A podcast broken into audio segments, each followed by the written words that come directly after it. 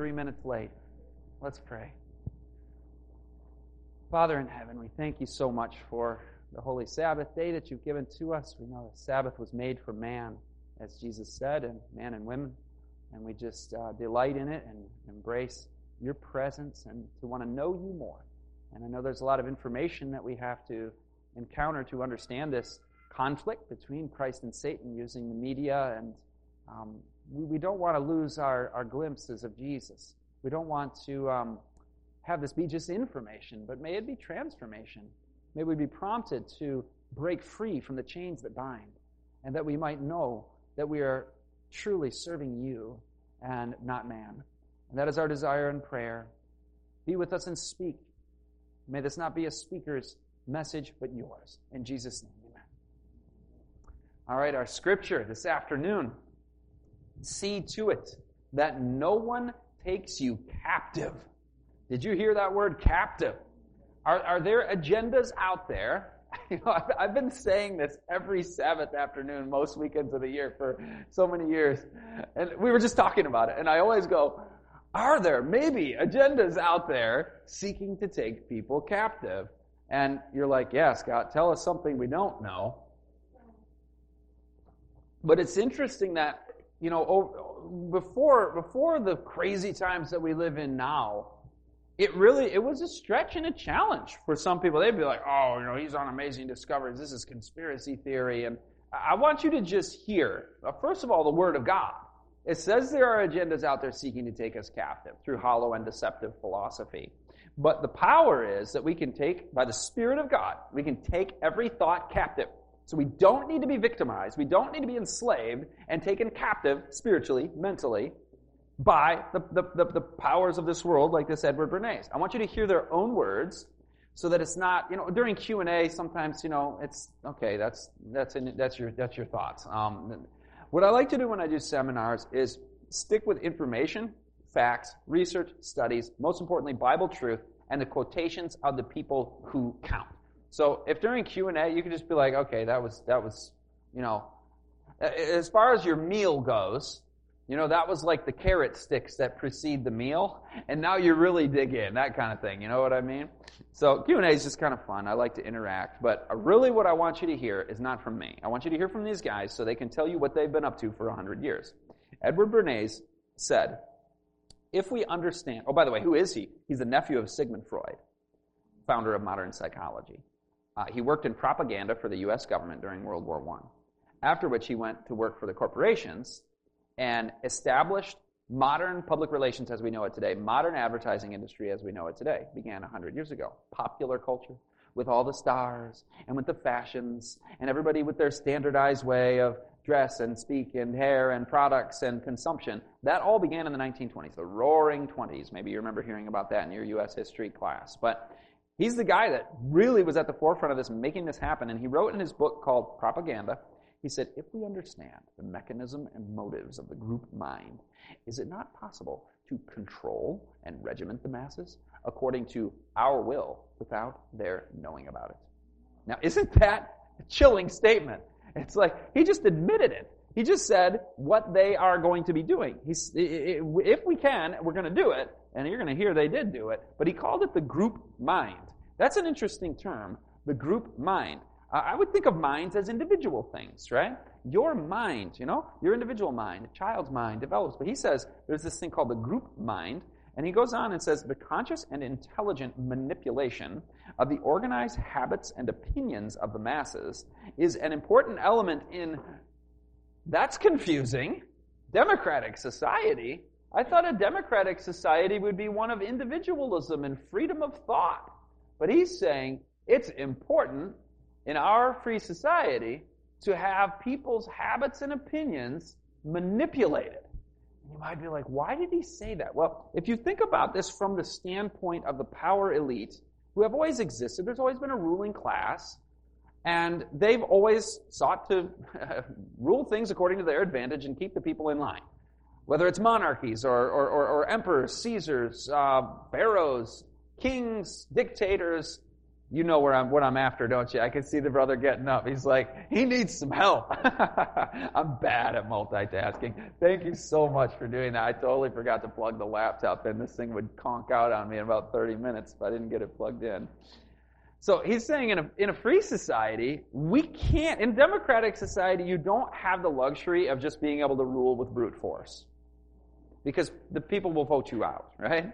So we can't rule the way that the ruling class has always ruled throughout history. In a democratic society, thank you, we have to use the methods of manipulation. In a different quote, he says, We are the ones that pull the wires that control the public mind. He goes on and says, Those who manipulate this unseen mechanism of society constitute an invisible government, which is the true ruling power of our country. So it's not Washington, it's not a dictator, it's the minds are controlled, you see? So there's an illusion of freedom. It's like, hey, nobody's controlling. We're worshiping and everything's free and good. But he's like, wait, there's an invisible government governing the minds of the people. We are governed, our minds molded, our tastes formed, our ideas suggested largely by men we have never heard of.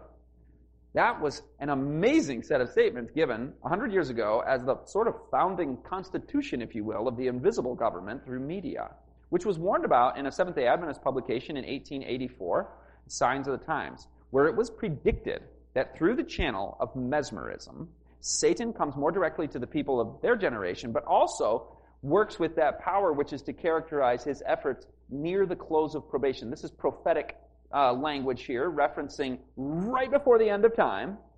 Satan is going to use this power of mesmerism. Now, um, I don't know a lot of people that go to a hypnotist and that's like their thing. A few people do, but this quote is warning that this is going to be some widespread strategy of the devil to manipulate the mass mind. And I thought, well, it's not really happening. But, you know, this is a credible source to me. And so I'm going, maybe it is happening. Maybe I just haven't thought deeply enough about it. Maybe there's mass hypnosis going on. Light and sound, according to Dr. Stephen Freitag, who's writing on modern methods of hypnosis, he says light and sound do the work for deep relaxation in a fraction of time of traditional methods by using specific frequencies of audio and visual input. Are you thinking with me right now? Specific frequencies of light, a flashing light, a repetitive flash of a screen, maybe? Is that something that could alter the functioning of our brains and lower our state of consciousness so that we're in a subconscious state or a quasi hypnotic state? Well, if your brain waves are in beta right now, you're thinking, you're listening, you're evaluating. Come now, let us reason together. Your moral filter is up. But when you slip down into a lower brainwave frequency called alpha waves, it's what people who are engaged in New Age meditation are trying to achieve. It's where you're in a highly suggestible, dreamy, hypnotic state. And theta and delta are sleep states. Alpha is what we all pass through every night on our way to sleeping. But if it can be artificially induced and held there, well, that's a form of hypnosis. Psychophysiologist Thomas Mulholland found that after just 30 seconds the, uh, the, uh, of watching television, and again, this is theatrical style entertainment television. You know, you're not watching the sermon of the Amazing Facts broadcast that I had the joy and privilege to do a few weeks ago. Uh, this is not media on the brain on DVD. No, this is watching entertainment. It, uh, what happens is the brain begins to produce alpha waves which indicates torpid, almost comatose rates of activity. Alpha brainwaves are associated with unfocused, overly receptive states of consciousness. I should note that the goal of hypnotists is to induce slow brainwave states. Alpha waves are present during the light hypnotic states used by hypnotherapists for suggestion therapy. Viewers automatically enter a trance state while watching television. Huh, isn't that something? That's been known for decades, by the way. This is not some like novel idea that you know, I came up with. This has been known. Uh, it alters brainwave function and puts you into a light hypnotic state while watching entertainment television. Um, this is a clip of a professional hypnotist. I won't play the clip for you, but his name is Mark J. Ryan. And in this clip, he talks about dream hypnosis, and basically, yeah, he just explains what this is. And so I won't play the clip, but he's a professional hypnotist, so he very much knows the craft. He knows the, the, the, the, the skill. And he says, I just got back from watching the best movie I've ever watched. It was called Inception. And the reason that it was such a good movie is because it did such a good job of hypnotizing the viewers. Really? He got my attention when he said that. He said it was a wonderful film. Wonderful film because it hypnotized people so effectively, which is especially surprising from him because he also says, you know, I don't watch television and movies and, and at all because I know what they're trying to do. I know the methods that are being used. All Hollywood studios are using hypnotic methods. They, they use it in a nefarious way, particularly the commercials. And so he says he's, he's given up watching Hollywood entertainment because of its hypnotic effects. But he said this one's the exception because they were planting good things in your subconscious that are going to germinate and heal you. And like, that's spiritualism, right? We just read that. as Satan using mesmerism in the last days. Amazing clip. It's eight minutes long. It's on disc two of Media on the Brain if you're going to pick up DVDs after sundown. Right now, I'm not going to play the clip because it's a little long for our purposes right now. But that's what he said. Amazing from a professional hypnotist saying all Hollywood studios are doing this, not just this one movie, and most of what they are doing is, his words, nefarious. Nefarious. That means evil intentions. Somebody asked about music. it does the same thing. Rock music, rock style music. Juanita McElwain, PhD, retired chair of music therapy in Phillips University, wrote, rock style music bypasses the frontal lobe and our ability to reason and make judgments about it. So just like television, she says, it can produce a hypnotic effect. So that's from the scientific perspective. She's saying that's what she's observed in her in her research. But also the musicians somehow knew this.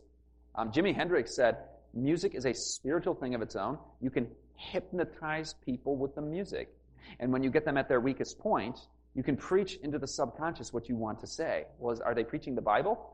And in fact, if you could have an evangelistic series where you hypnotize everybody and preach the Bible, would you do that?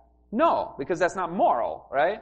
We want uh, to, to offer our will to God. The fruit of the Spirit is self-control. So the will is engaged, and we choose ye this day whom ye shall serve. So we would never use such a method. But still, how, uh, the entertainment industry, the music industry, what kind of messages are they preaching into the subconscious when we're hum- humming along to that beat of that rock music or whatever the style of music is that's a heavy beat? I'll get into the beat because it's the beat that does it. Um, Dr. Richard Pellegrino said, Music can dr- trigger a flood of human emotions and images that have the ability to instantaneously produce very powerful changes in emotional states. He says, take it from a brain guy. In 25 years of working with the brain, I still cannot affect a person's state of mind the way that one simple song can. That's a strong statement from a brain scientist. Doctors Newberg and Waldman at the University of Pennsylvania studied different religious practices and how they affect the brain. And one of them was the charismatic worship style, where they would get the, the rock music, the, you know, exciting gospel praise and worship, you know, heavy beat type of Christian music.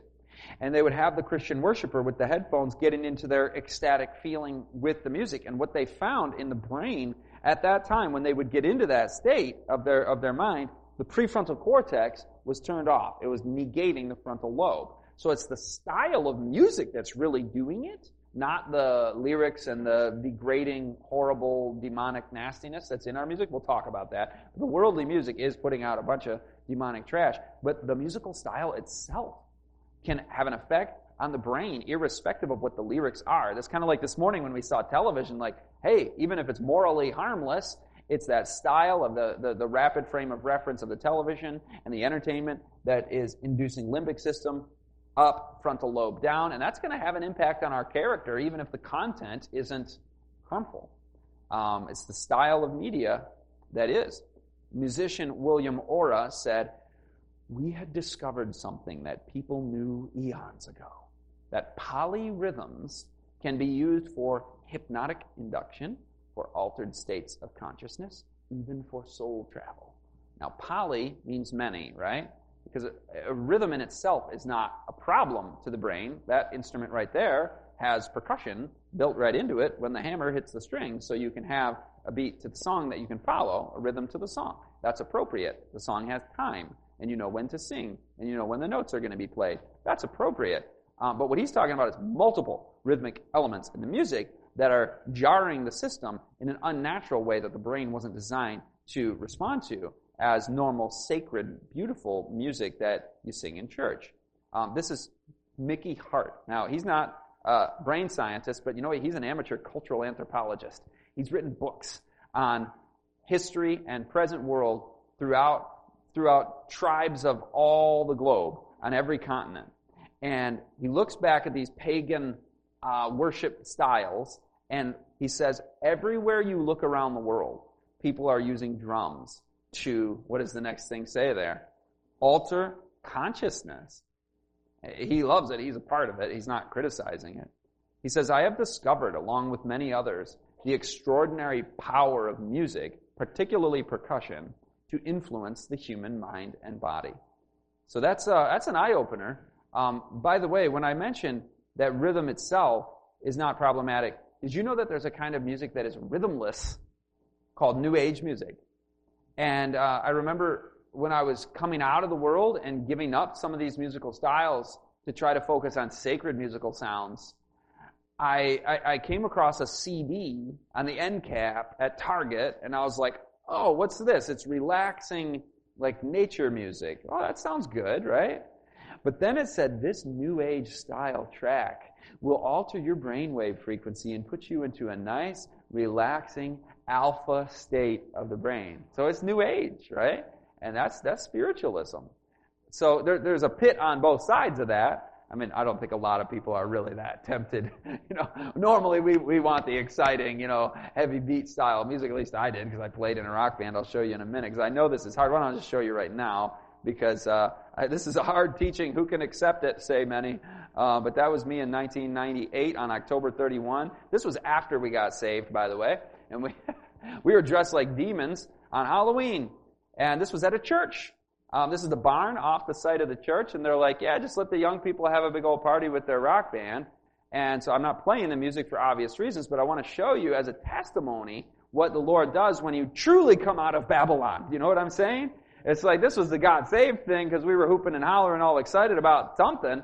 Um, but then uh, you look back and you're like, boy, I, I didn't, I didn't, um, I, I, the Lord had a work to do yet in my life and on my heart. And I just praise God day by day. He's still got a work to do on me. And Every one of us can grow in grace and in the knowledge of our Lord and Savior. So um, the New Age thing also, by the way, not just the polyrhythm, but the, but the rhythmless New Age music. Have you ever heard it in a health food store? Like you go into the health food store that's kind of, you know, the Buddha statues and the dream catchers on the wall. And it, it's the kind of music where it's like you walk in and it's kind of eerie. You know what I mean? Bing, bong, bing, bong wow, wow, wow, you know, tweet, tweet, tweet. And I'm like, honey, can we grab the almond milk and get out of here? Because I just don't have the right feeling in this way. So um, I'll give you more on that when we get to Little Richard, but uh, there's more on music coming. But we're in this section right now on mind control. We haven't even started talking about the music industry yet. But Bertrand Russell, really, just like Edward Bernays, totally admits what they were doing he says in the 20th century, perhaps the most important of all the modern agents of entertainment. Is that what it says? No, propaganda is the cinema. The cinema is an agent of propaganda, leading to almost worldwide uniformity. Conform to this world. Uniform way. The group mind. The great majority of young people in almost all civilized countries derive their ideas of love, of honor, of the way to make money, and of the importance of good clothes. In other words, their whole worldview is given to them by the evenings spent in seeing what Hollywood thinks good for them. Did that make everybody collectively shudder at that moment? I doubt, he says, whether all the churches and schools combined have as much influence as the cinema on the opinions of the, of the young. Let that sink in. Are we exposing our young people to the control system of the entertainment industry? And then we think, well, we've got them in the church school. we have got uh, we go to church, uh, or we got good teachers at the local public school, and they're teaching them good things. Well, if they're being exposed to that, all the good stuff, he says, won't even outweigh it. He says the producers of Hollywood are the high priests of a new religion. That's a serious statement. It's not secular entertainment, is it? It's the new religion. The result is that any defects in the status quo become known only to the, what does he mean? Defects in the status quo. Here we are as the controllers of society. And we might be messing people over a little bit, and they might notice some defects, like, hey, wait a minute, this isn't necessarily best for our interest and that of our children. And he says, if there are any de- defects, the only people who will know it are those who are willing to spend their leisure time otherwise than in amusement. Did you catch that? The only people who will notice what we're doing to them are the people who break free from that state of amusement. So those who are under the spell are not thinking because they're just sheerly in a state of entertainment. That means to be to be possessed in a state and kept that way. Entertainment, amusement, same concept. They are, these are, of course, a small minority. So the people who do things other than entertainment are a small minority. So like we've got the great majority of young people in almost all civilized countries who derive their ideas of love and money and honor and the way to make money and good clothes and all of that. The fashion, the finance, how to be, what's your value system? The majority of people we get but there's a small minority who do things other than amusement, like you're doing this afternoon, and who are thinkers, who are searchers for truth, who say, Lord, show me your will. I want to follow it. I want to be prepared for those final deceptions because I know things are not right. And I know there are agendas seeking to take us captive, as it said in the opening scripture in Colossians. He thinks that this small group is negligible, at least most of the time. And then he says there is, however, a certain instability about the whole system in the event of unsuccessful wars. This is one example that where people might wake up. The system that's unstable might break down. And the population, which had grown accustomed to amusements, might be driven by boredom into serious thought. That was what we were just talking about earlier. When the question came, you know, the mind control. How do we understand that in light of prophecy? And I wanted to have the positive spin on it because I know the whole world wonders after the beast. I mean, we're not naive about that. But the, the good news is so much awakening during a time of some type of crisis that people go, hey, wait a minute, something's not right. And he says, well, they'll be driven into serious thought. The problem is, it's harder to find boredom these days because of Netflix and social media. So, you know, you'd have to go to the cinema back then and watch one movie and then you're back home with some serious thought. So today they have a stronger system than they did in his day. So he was worried about their system losing control. But it appears to be losing control in our day in many ways. But here's some of the high priests of a new religion. One of them is named Paul Schrader. He said, We are there to thumb our nose at your values. We don't care if you like us. We don't like you. People think that Hollywood has principles, morals, and values. It doesn't. You appreciate the man's honesty. Yes, go ahead. What's that? Oh, I lost it and then it's back. Oh, I better not touch the cord. I think I was touching the cord. I'll bet you that's your problem. We were trying to figure out why the system wasn't working. It may be a bad cable. Test if you can borrow one from somebody. Test it out with a laptop up here. That's a, uh, that laptop you don't normally use, and see if it's not the cable. Then it's my input. But my, no, it couldn't be my input because my computer was recognizing it. So then it's a puzzle to me. Why would it be the connection? Ah, anyway, there are sometimes spiritual explanations for these things. We've been praying, right? Okay, so he says, we're, you religious people out there, Hollywood doesn't have values. We don't like you, and we're thumbing our nose at your values. And I don't share that so we just get mad at him, because there is a culture war, yeah, but our battle is not against flesh and blood, right? Our battle is against the principalities and powers of darkness, the Bible says. This is um, David Puttnam, movie producer. He said, Movies are powerful. Good or bad, they tinker around inside your brain. They steal up on you in the darkness of the cinema to form, or what's the next word? Be not conformed to this world, but be transformed by the renewing of your mind. In short, cinema is propaganda. Another filmmaker, Kevin Smith, said, I always like to think of it as like, I've got them sitting there, whip a little message at them, whip a little moral at them, while they're in an altered state of consciousness, in an alpha trance, receptive and open, in a subconscious state to whatever suggestions are made. Whip a little of what my view of the world is, because that's what every good filmmaker does. So all of the filmmakers, they have a worldview. They have an idea. What they believe is good. And it's anti-biblical in almost every case. It is evil. Evil, evil being called good, as the Bible says. The founder of MTV, Robert Pittman, said, the strongest appeal you can make is emotionally. If you can get their emotions going, that's the limbic system on, by the way. You can make them forget their logic. Yes, he actually said this. Frontal lobe off, you've got them. That was quoted in Youth Culture 101 by Walt Mueller. Oh yeah, he also said at MTV, we don't shoot for the 14 year olds, we own them.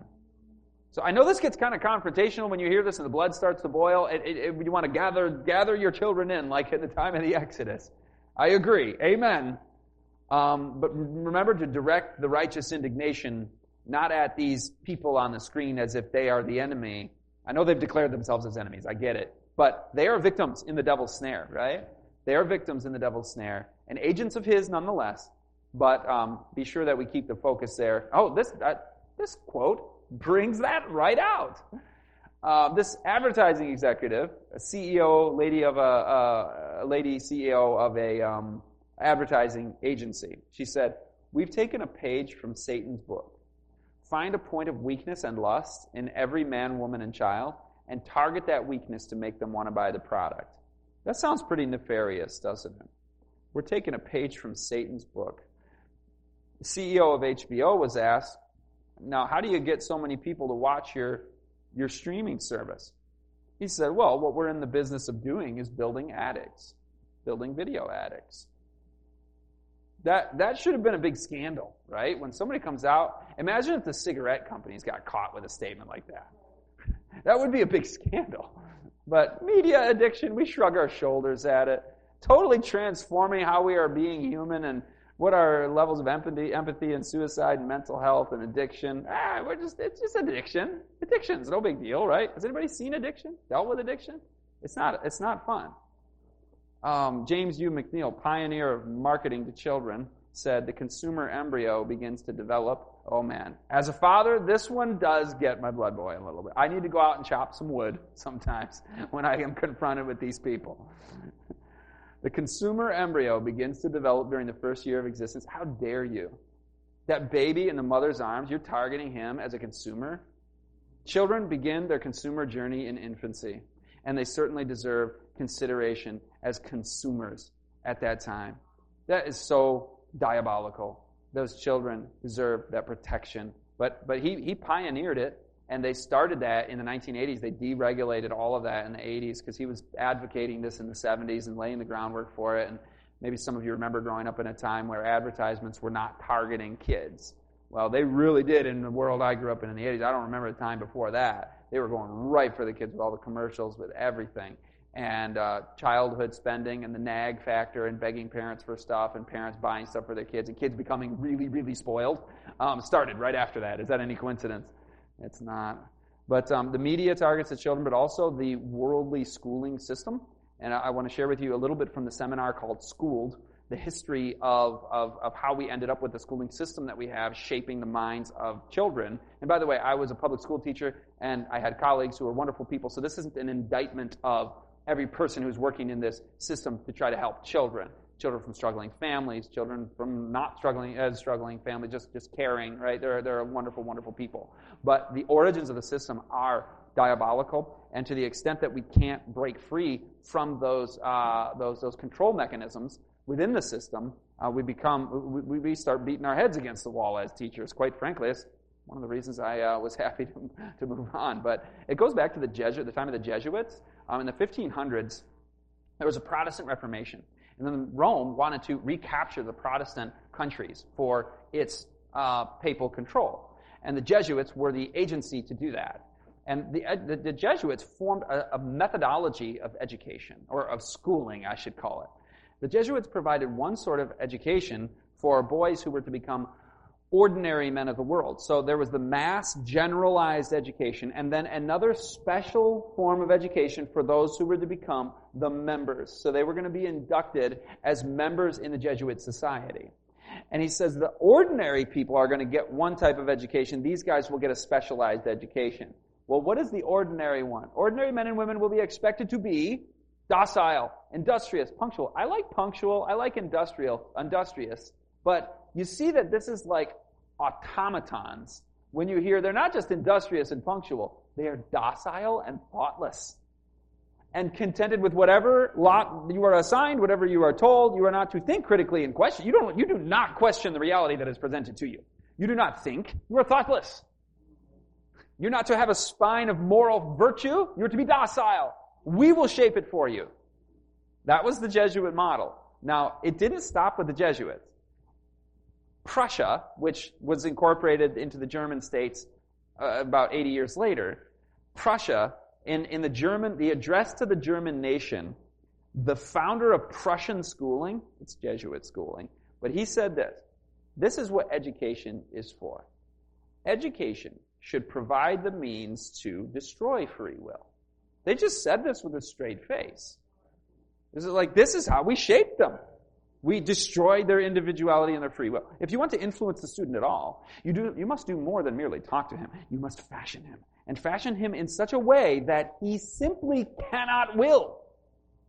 Otherwise, one than what you wish him to will.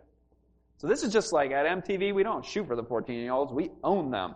I mean, it's the same concept. We will govern your minds, and we're the ones that pull the wires that control the public mind. We're the invisible government. Your tastes are suggested. Your ideas are formed by men you've never heard of. Media and worldly schooling put together. Now you're thinking, okay, that's Germany. That's 16th century Europe with the Jesuits. How does that apply here? The year was 1844. Oh, isn't that an interesting prophetic year biblically? that Horace Mann had returned from visiting Prussia to observe their school system and the regimented system of automatons that they were creating. And he said, we need to bring that system here to America. And uh, we can get everybody literate. Well, in New England they already were, but it, sounded, it appealed to the social conscience of America to have universal compulsory schooling. Every kid must be required to attend the public schools of their state. By the 1890s, over the next 50 years, they got that system in place, and we had a national public schooling system.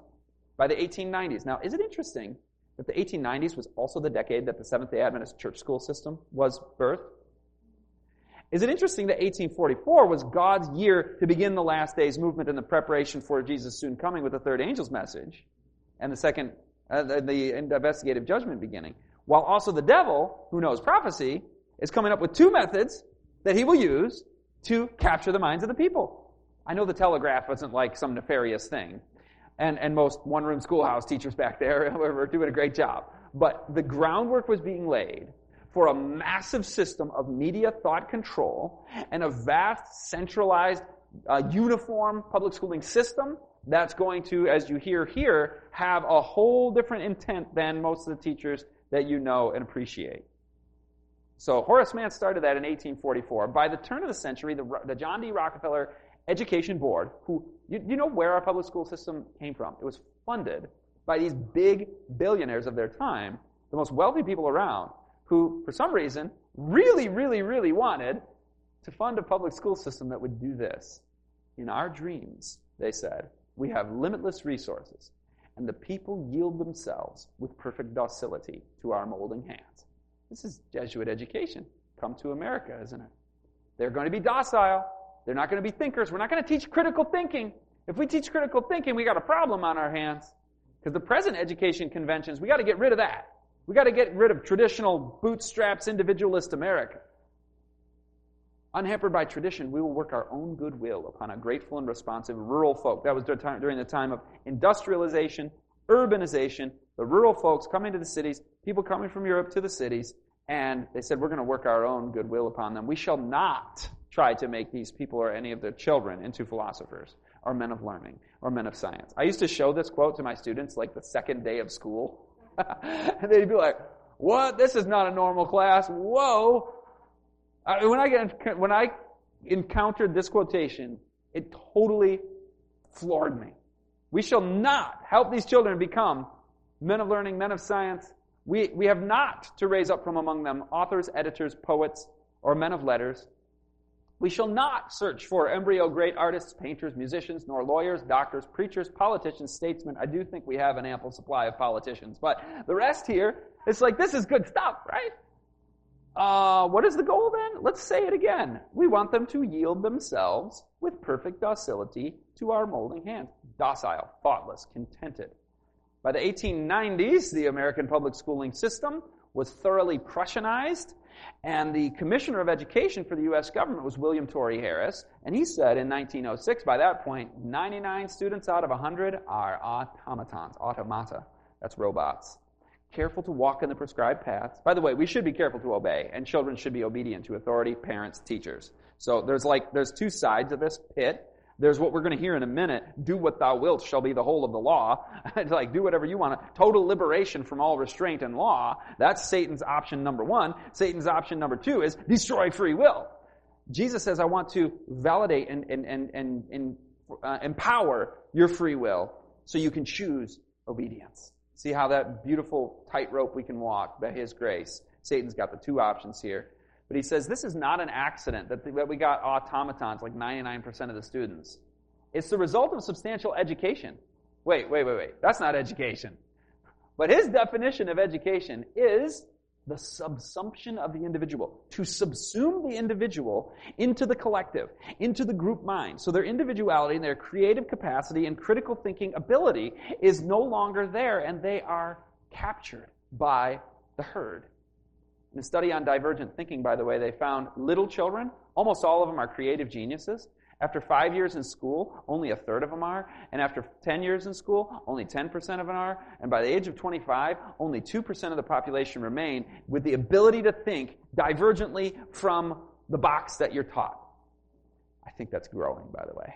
um, but, or maybe this is an illusion. Maybe I'm overly optimistic. Because going into the last days, this looks pretty bleak. 2%? Isn't it interesting? He said 99%, and then literally we're at 98%. Pretty close. I mean, he was he didn't have a study on that. That was just his verbiage. But um, you know, the system was designed also to destroy the family. Edward Ross, in his book called The Social Control, said, "Well, our goal here is to collect little plastic lumps of human dough from private households and shape them on the social kneading board."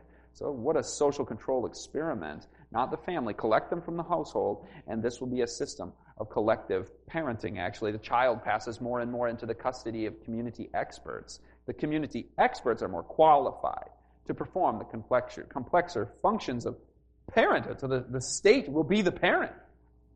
In particular, attitude toward control of the child is likely to change. These are a bunch of different social engineers. I'm going fast. I won't tell you about their, everybody's biography, but each year, the child is coming to belong more to the state and less and less to the parent. The plea in defense that the child is my child will not be accepted much longer by society. Now, there, of course, are situations where, where, where uh, derelict parents who are abusive, and you've got to have, you know, police powers of the state to come and protect the child. But they're talking about society wide, as a policy, as the rule, not the exception. It says that people won't be able to plea that the child belongs to them. No, it'll be, it'll be social control from the top down with the media and the school. I just saw a news story last week about pizza and choices about medical choices being made by the, by the state, by the school, and parents oblivious. And WHO said your child simply being enrolled in school is tacit permission, parental uh, consent to the child undergoing uh, medical procedures. Pretty, pretty interesting the direction we're going right now. Um, scientific reconstruction of the social order, yeah, that's a, that sounds like quite a feat. We're going to totally reconstruct society from the top down, scientifically, with, with a, a technocracy, if you will. And they called it a new public mind. How will this new public mind be created? Only by creating tens of individual little minds, and then tens of millions, and then welding them into the new social mind this is the whole world wonders after the beast scenario. This is the collective mind control, not just the individual hypnosis, but the mass psychosis, the mass hypnosis. Through the schools of the world, we shall disseminate a new conception of government. That is key, because in Revelation 13, the role of the state changes. It's no longer to protect life, liberty, and pursuit of happiness. It's no longer to protect life, liberty, and property. It says, no, we will enforce counterfeit religion, and you do not have religious freedom anymore. That is an idea that will be inculcated through the schools who will abandon all notions of individual freedom, and the new conception of government will postulate the need for scientific control that will embrace, the government will embrace all the activities of men, even our worship choices, huh? even very personal choices. It's going to be authoritarianism of whatever flavor. I mean, people get into left and right and all of the nonsense political disputes as if it matters whether it's a Nazi fascist regime or a socialist communist regime dictating to you or a papal dark ages uh, church state marriage that is enforcing false religion. They're all forms of tyranny. It is to be expected that advances in physiology, this is Bertrand Russell, you know him from earlier, Advances in physiology and psychology will give governments much more control over individual mentality than they now have, even in totalitarian countries. So he's saying, look, you got, you got the Eastern Bloc communist countries. They are boot in the face, right? I mean, you have no freedom over there. But he says, with our enlightened methods of social engineering, using psychology and physiology. You think the health message is important? We will be able to have more control over people's minds without having to bring the coercive control as much. And, and then you can bring the coercive control. That's a preparatory stage, as you know from Revelation 13. It's going to get coercive. But Fichte laid it down that education should aim at destroying free will. We read that quote earlier, the Prussian guy. So that after pupils have left school, they shall be incapable throughout the rest of their lives of thinking or acting otherwise than their schoolmasters would have wished. Isn't that an amazing statement? We're going to make them incapable of thinking. Diet, injections, and injunctions. By the way, I've been quoting this for 10 years, so there's no, no axe to grind at the moment. It's just the same slide that's always been there. Diet, injections, and injunctions. And no, I don't have the answer to your question you're thinking right now. Diet, injections, and injunctions will combine from a very early age. I underlined that because you got to get them young. When you start early, like the baby in the arms, corporate America, the corporate establishment going after them, you start early with school. That was one of the Prussian things.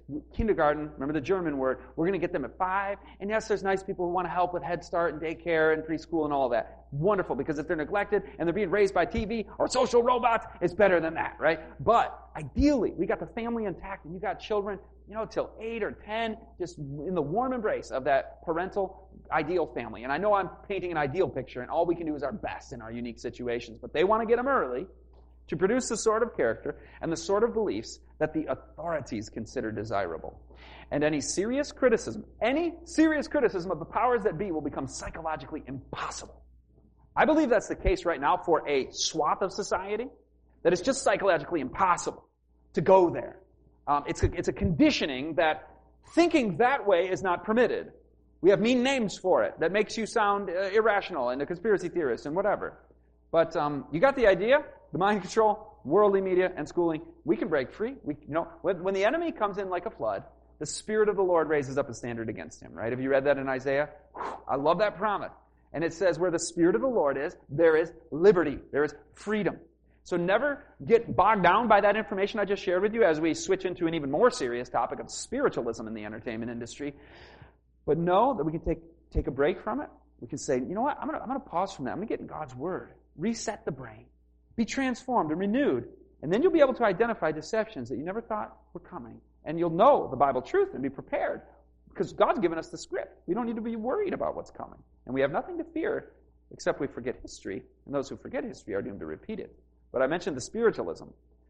This is Rudolph Valentino, a 1920s actor Oh, and it's 1920s and on. We get a lot of info on spiritualism in the entertainment industry. Every night, Valentino's wife would hold a seance. Now, how, how often did she hold a seance? Every night. Do we have do we have daily devotions? Do we have family worship? Every night. Because the spiritualists who created the entertainment industry, the occultists that brought us these movies, had seances every night. She would call forth help from the spirit world in her creative undertaking. Then, pencil and paper in hand, she would go into a trance and start writing. After her outpourings were typed up, they were brought to the set the next day and given to the director. So the early movie scripts were coming dictated by demon spirits through seances. Mae West, who was known as a one woman sexual revolution in her day, received inspiration from psychic phenomena. Her psychic recalls that she'd pace around the room saying, Forces, forces, come to me and help me write a script. She would begin to hear voices and images as the plot was revealed to her. She would lie in bed in a trance like state, dictating as the spirits entered. Same concept in the 1930s. You've got the spirits, these are not the holy angels, by the way, who are dictating Hollywood scripts of an immoral character. Even modern actors, most people don't think of Oprah Winfrey as an actress, but she was in a movie called The Color Purple. This was actually shown as a part of my history program in a Christian school. And so when you go to Hollywood, you figure, hey, it's a movie about history. You know, it's educational. But as she was acting in that movie, acting from people who had lived in the American South 150 years before, 100 plus years, 150 plus years before, in, this, in the antebellum South as slaves, she says, this is how I see acting. I use my body to be a carrier for the spirits of those who have come before me. What do we call that biblically? When your body is a carrier for another, for, for a spirit. That's, that's possession. He says, I tried to empty myself and let the spirit inhabit me. The spirits of the dead, which we know biblically, we are not to be communicating with the dead um, because it's called a familiar spirit in the Bible because when that spirit appears, it says, in the seance, oh, I have all this knowledge about you. I am your son who died and I'm in a better place. All of that kind of thing is a occult witchcraft ritual. The devil is impersonating. Demons are impersonating. It's a familiar spirit. And so uh, it was like when, when um, Samuel, or when, when, when Saul went to the witch of Endor, and you actually see the medium communicating with, I have to put this in quotes, the dead. Sam, this, is, this is Samuel, but he's doing the work of Satan at the bidding of a servant of Satan. So you know what this is all about when we talk about communicating with the dead. Um, being a medium. Peter Sellers used the word. He said it's rather like being a medium and laying yourself wide open and saying, I want a character to inhabit my body. Inhabit my body. That's what we just heard here, right? They're going to inhabit me. Same concept. He says, I'm going to inhabit my body, or that, that spirit is going to inhabit my body and take charge of me so that I can produce what I hope to produce. Robin Williams said, but there's also that thing, it is possession. So he used the word possession. He's not, and he's not being flowery language because he says in the old days you'd be burned for it. So literally they did do that to people who were practicing witchcraft and demon possessed. They would, they would throw them in the water, drown them, or they would burn them to death. But there's something empowering about it. He thought. He ended up committing suicide. Very sad. It's Dr. Jekyll and Mr. Hyde where you really can become this other force. So he thought. Very tragic. There's another historical film that was in my history program when I was in high school and college. Watched this one twice, actually. It's called Glory. It was about the 13th Regiment of the Massachusetts Union Army, which was an African American regiment solely fighting against the South to free the slaves. Pretty cool history. Uh, but when you go to Hollywood for it, um, you get some weird stuff.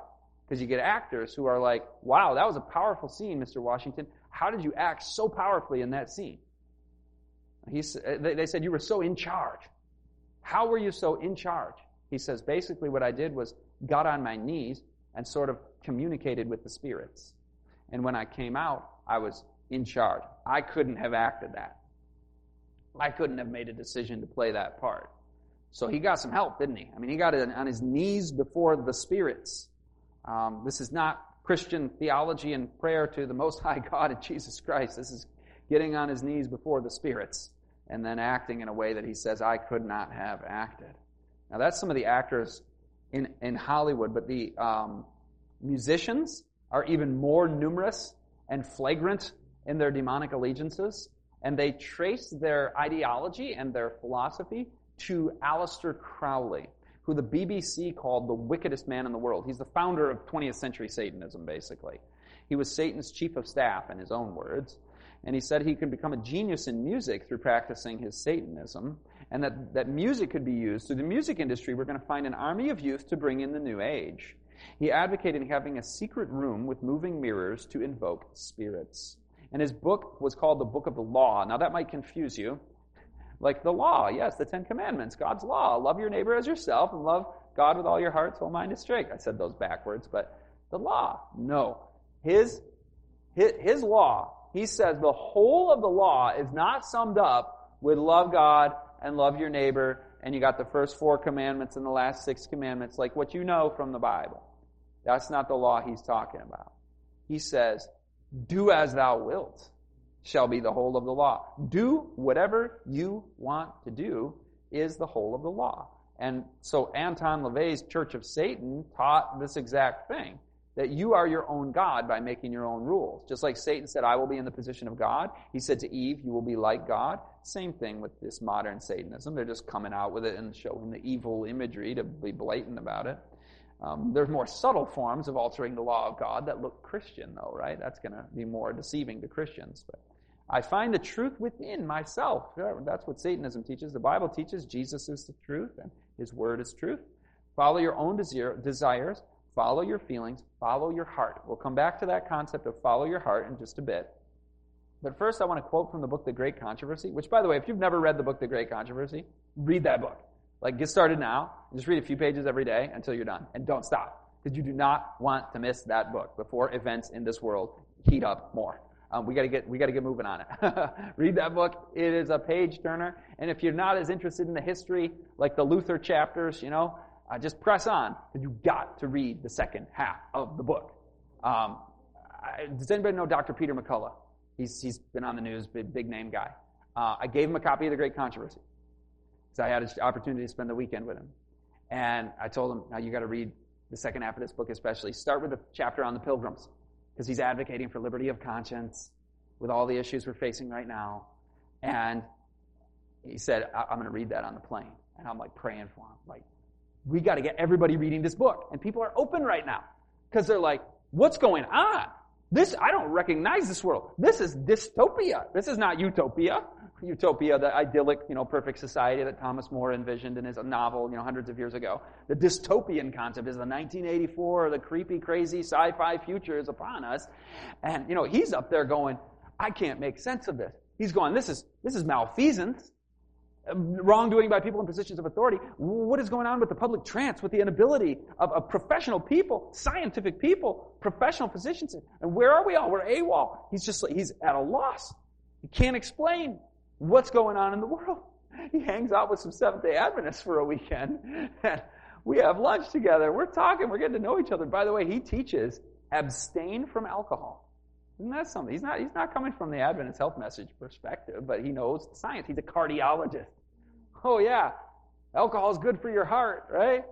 It's not good for your heart, and it's definitely very bad for cancer. All cancers. But anyway, um, I shared that book with him. He, he read the second half. Um, and he said in a, in a group of folks, those Seventh day Adventists are onto something when it comes to what's going on in our world and with prophecy. That's the latest. Stay tuned and pray. I uh, just love, I love, love the brother. So, um, anyway, this is from the Great Controversy. It says, And to complete his work, Satan declares through the spirits that true knowledge places man above all law. Isn't that what we just read? That's Crowley's teaching, that you are above all law. So spiritualism is going to teach in the last days. This was written 50 years before Crowley. Whatever is, is right. 30 years before Crowley. That God doth not condemn. Now listen to this part because we're going to come back to it. Great Controversy says that in the last days, spiritualism will be teaching there's no sin. All sins, sins which are committed are innocent. There's no sin, and desire is the highest law. Desire. Remember those two things. There's no sin, and desire is everything. Okay? Now, the rock music movement exploded on the scene with the Beatles, the biggest band of all time. And did you know what their whole theology was? What was their message? What was their belief system, their worldview? The whole Beatle idea, according to John Lennon, the whole Beatle idea was to do what you want, right? Do what thou willst. He's quoting Aleister Crowley. Did anybody know that? I, it's the Beatles. It's fun. Yeah, I mean, I I grew up hearing their their music. You know, my dad was in that generation. I didn't think of the Beatles as satanic. You know, I thought of Metallica as satanic. And you know, the, the music that I was dabbling in at the time. But, but they put Aleister Crowley on the cover of their album. Like, this is a diabolical satanic man. And they said these are people we admire and like on the cover. In fact, not just people. But he is the whole Beatle idea. Do what thou willst. And the name of the album was called Sergeant Pepper's Lonely Hearts Club Band. And in the music, in the song they sing 20 years ago today, Sergeant Pepper taught the band to play. Well, 20 years before the release of that album was when Aleister Crowley died. It was exactly 20 years. When Aleister Crowley died in 1947, they came out with this album in 1967, and they said 20 years ago today, Sergeant Pepper taught the band to play. So he was their impetus, their, their inspiration of their message that they put through. Do what thou willst is the whole Beatle idea. Led Zeppelin, probably the second biggest band of the 60s. Um, Jimmy Page said, I feel Crowley's a misunderstood genius of the 20th century because his whole thing was liberation of the person. What you want to do, do it. It's not liberation, that's slavery to sin. The Bible says we will either, either serve God or sin. It's one or the other. What you want to do, do it. I've employed a system in my own day to day life, and that is the way big names are made these days. How were the big names made in the music industry? By employing Crowley's system. Did you catch that? All the big names were made by following this Crowley's genius. Um, his admirers were all across the board in the 60s and 70s and 80s. You got all the evil looking people that probably don't surprise you that they were Crowley followers, who sang about sympathy for the devil and I'm wearing Crowley's uniform and all sorts of stuff like that. But then one that surprises people is not just the rock and the death metal looking stuff. We're going to get into pop and hip hop. Here's the king of pop. Michael Jackson said, I have my own secret room with a moving wall and mirrors. Well, that's what Crowley taught is invoke spirits through that method. That's where I talked to Lee Liberace. His is the voice I hear in there. I feel his presence so very close to me. So he thought he was communicating with the dead, the famous piano player Liberace, but was deceived also, just like others who thought they were communicating with the dead. Now, the most grievous and blatant example of Crowley in the history of the music industry. The Beatles were a little cryptic, you know. 20 years ago today, you got to figure it out, you know. Jay Z comes out with a sweatshirt from his clothing line in Old English script, in quotations, with do what thou wilt, wilt plastered straight across it. And so somebody put the two guys together, and that was appropriate. But remember the quotes I told you to remember from the great controversy? This is what Jay Z sings or raps. He says, I live by you, desire. Well, didn't we read spiritualism will teach in the last days that desire is what we live by? Loving desire is my scripture. My scripture is the Word of God. I hope you can agree with that. But the hip hop message of Jay Z is loving your own desires is your scripture. The Bible calls that your God is your stomach. We formed a new religion. Now that's not quite correct because Satan formed it when he rebelled in heaven and became from Lucifer to Satan. But it's a religion. Like they're admitting this is not secular music. No sins. Hey, where have you heard that before? That's why I'm telling you, read the Great Controversy. This book is way ahead of its time. No sins as long as there's permission. So that's like consensual arrangements of immorality. Anything goes. Love is cursed by monogamy. Wait a minute, monogamy is God's design for marital unity. One man, one woman. They believe that that is a curse to their version of, I have to put this in really big quotes, their version of love. That's not love, that's just immorality, promiscuity. It's some licentiousness. There's a good word. It's something that the pastor don't preach. Amen. Amen. That's the one line in the song I can agree with. Yes, the pastor does not preach, do what thou wilt. But all these singers and bands do. I'm free to do what I want any old time, says one of them. Do what you want to do, whatever, whatever, whatever gets you. It's my life and I'll do what I want. These are all different songs. I'm not going to cite them all. Do what you want to do, what you want to do. Try hard to live your life. Live right the way you want. Hey, I need to feel, uh, do what I feel like doing, so let me go. Do what you want to do. Go out and seek your truth. Wait a minute. Isn't it the truth? I've been hearing that more and more the last few years, where people say like, yeah, he spoke his truth. His, like, does everybody have their own unique truth that is different than other people's truth? Like, the truth, the truth is. It's not like my version of it, because if it contradicts another person's version of what they think is true, then they can't both be true. So what is true? It is an absolute. It is a, it is a definite. I am what I am. I'll do what I want. Do what you want to do. Go on and do what you want. Do what I want because I can. If I don't, because I want. it. Are you hearing Crowley throughout the music industry here? Do what you want to do. There ain't no rules. Anything you want to do, do what you want. Do it, boy. Do what you want to do. Do what you want to do. Do what you want to do. Do what you want. Let me hear you say it's my thing. I do what I want to do. Just be yourself any way that you want to, any way that you can. Okay, that slide is like Crowley. then you get more. Life is ours. We live it our way. The only way to find true happiness is to thine own self be true. Because remember, truth is all within yourself, right? That's what Satanism teaches. You've just got to believe, believe in yourself. The truth is all within yourself. Trust your heart. That's another tenet of Satanism. Why second guess what feels so right? Just trust your heart and you'll see the light. True to your heart, you must be true to your heart. Trust your heart. Follow your heart and nothing else. I've come this far with the truth of my heart. This whole world can fall apart. You'll be okay. Follow your heart. Let your heart lead your mind. Follow your heart. You got to follow your heart. Trust your heart. By the way, what does the Bible say about the heart?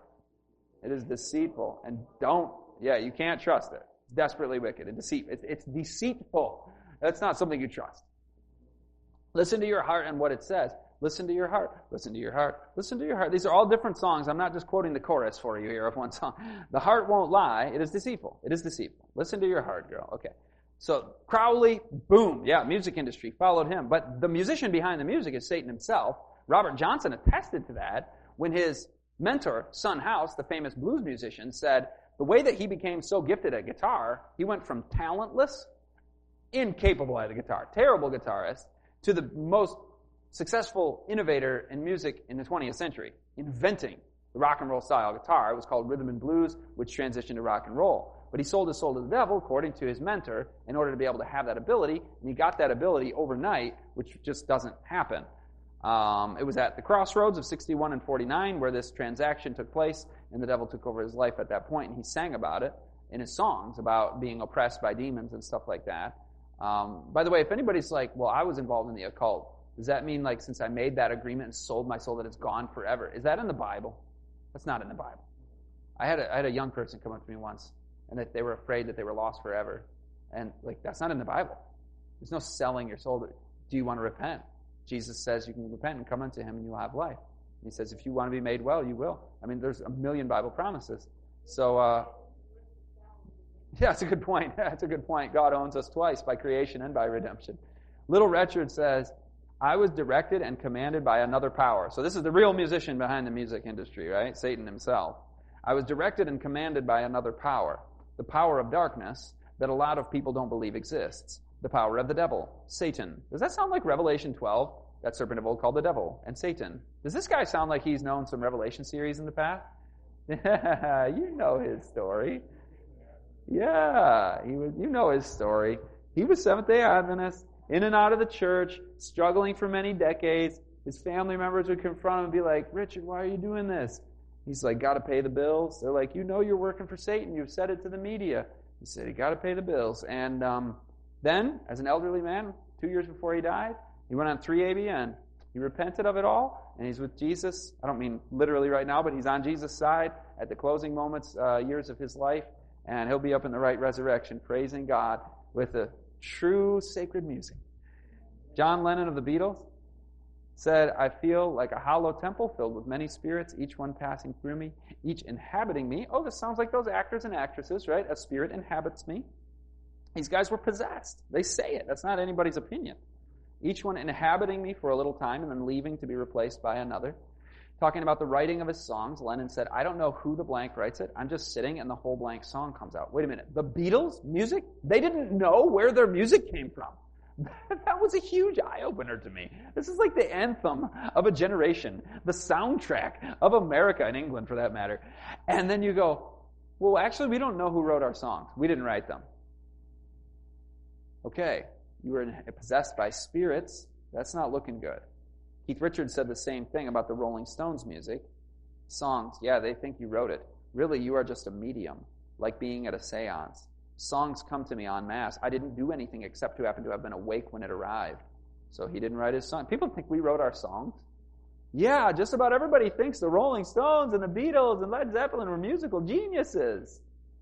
Nope. Jimmy Page and Robert Plant, they received the song Stairway to Heaven, the most played song in radio history, and other music, referring to themselves as a musical medium.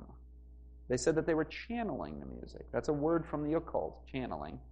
They said the music was offered to them, and Robert Plant describes automatic writing when he says, My hand started writing. It wasn't like I, I, I wrote the song, like my hand started writing. I almost leapt out of my seat. Has anybody ever had that happen where you're sitting there and your hand begins writing and it startles you? You're like, what is my hand doing? That's the occult. That's, that's, that's demonic. Ginger Baker of the band Cream said, it happens to us quite often. It feels as though I'm not playing my instrument. Okay, so the writing of the song, the possession, the musical style, Crowleyan ideology of do what thou wilt, and the very playing of the music at the concert. Something else is playing it, and that same thing is playing all three of our instruments. That's what I mean when I say it's frightening sometimes. We'll all play the same phrase out of nowhere. It happens very often with us. By the way, I talked to a lady who was who, who had this happen to her as a piano player. I was speaking at a church in Atlanta, and she she was her family was the one that housed me at their church when I was staying for the weekend there. And she says, "Oh yeah, I play the piano, and it's a gift God has given me to play well." And she says, "But I abuse that gift, and I could play like Little Richard. I mean, I could play rock music without a drum set. I could get the piano bouncing off the stage. And I could get the people in the congregation dancing in the aisles because she would go to the charismatic churches and hire out her services. She was a Seventh day Adventist. She knew better. But she was over there playing for them to get them hooping and hollering and ecstatic and flopping on the floor and all that. And um, it was, it was paying, paying the bills. And But one time when she was playing, conviction broke through the din and the noise. Oh, I forgot about that quote. I'm going to quote it in just a second, but let me finish the story. Um, and God spoke to her, or an angel, and said, You realize you're not the one playing right now, don't you? And she stopped playing and walked out of there and never went back. True story. Second selected messages, pages 36 to 38. Satan will make music a snare by the way in which it is conducted in the last days. Satan will make music a snare not by the lyrics in it as much. I mean, we're talking about that with these guys. But it says it will be called the moving of the Holy Spirit. so it's a Christian setting, it's a deception. It will be called the moving of the Holy Spirit, but the, okay, let me back up. Drums, music, and dancing will make the senses of rational beings become so confused that they are not able to make right decisions and it'll be called the moving of the Holy Spirit, but Satan will make music a snare by the way in which it is conducted. You can look that up. Read 36 to 38. Read the whole section because they're talking about a historical instance in Indiana, not Ohio. Uh, Indiana, uh, we've all got, we've all had our struggles in the past and the present, haven't we?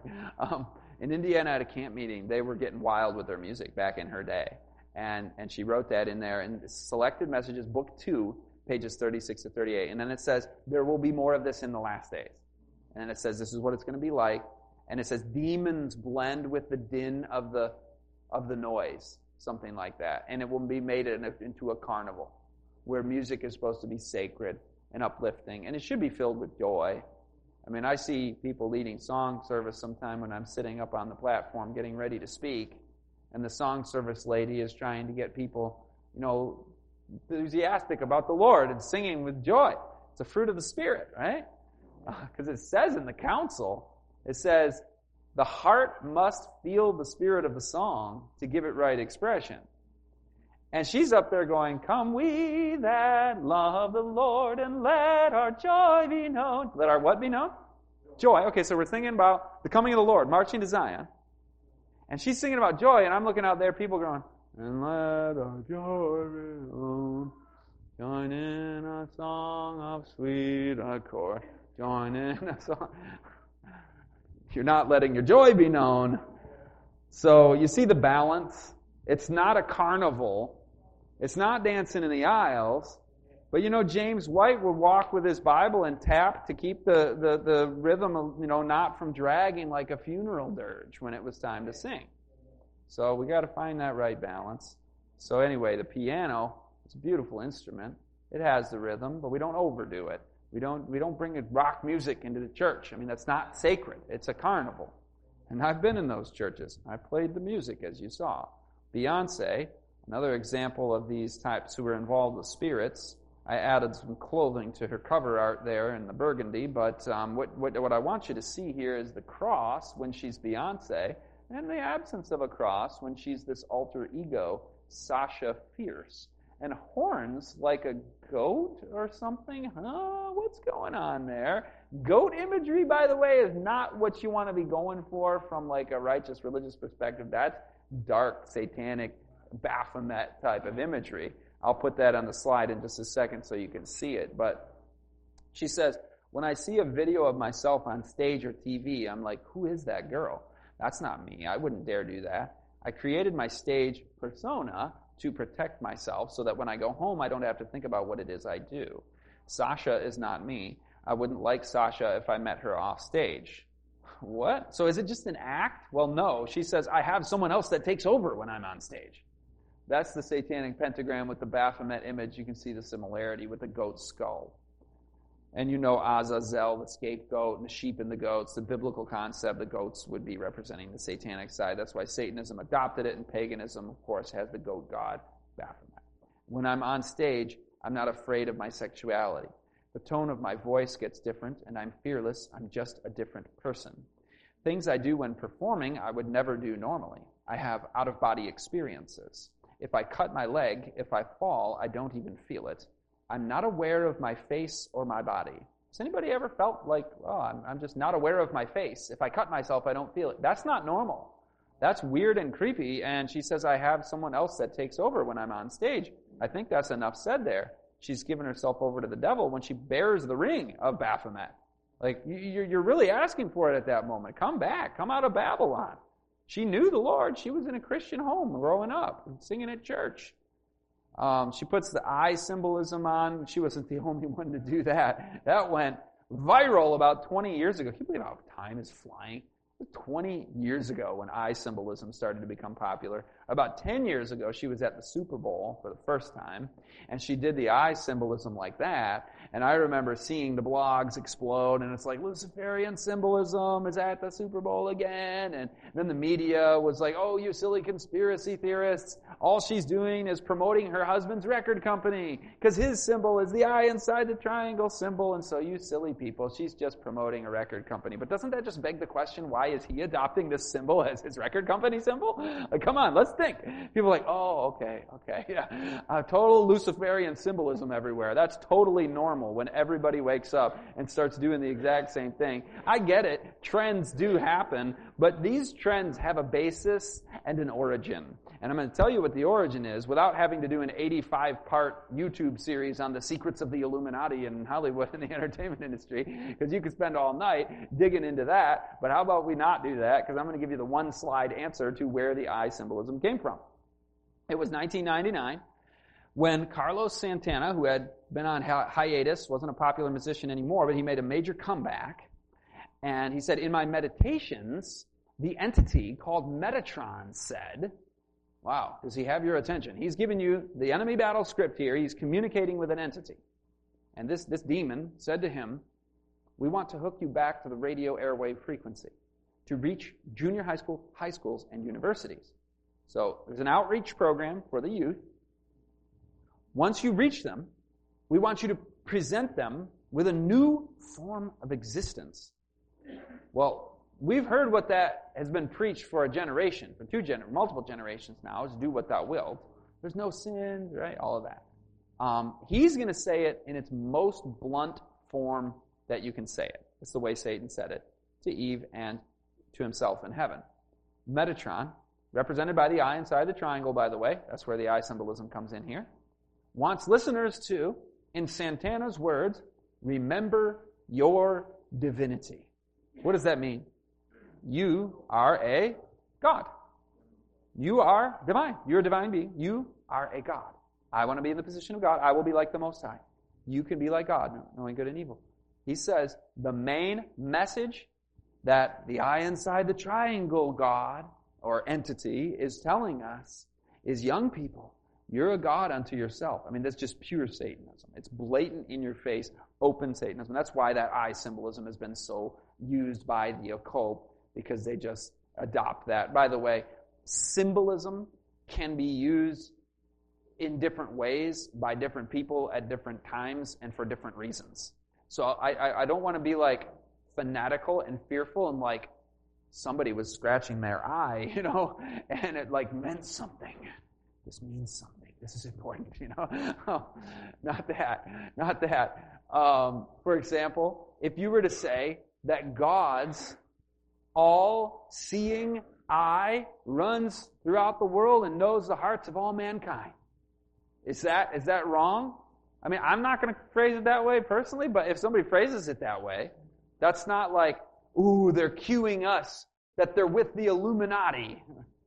So don't get too overboard with the eye symbolism. Be rational, but when they tell you what they're doing, Yeah, I know. It's on the dollar bill. I could tell you the story of how that ended up on the dollar bill.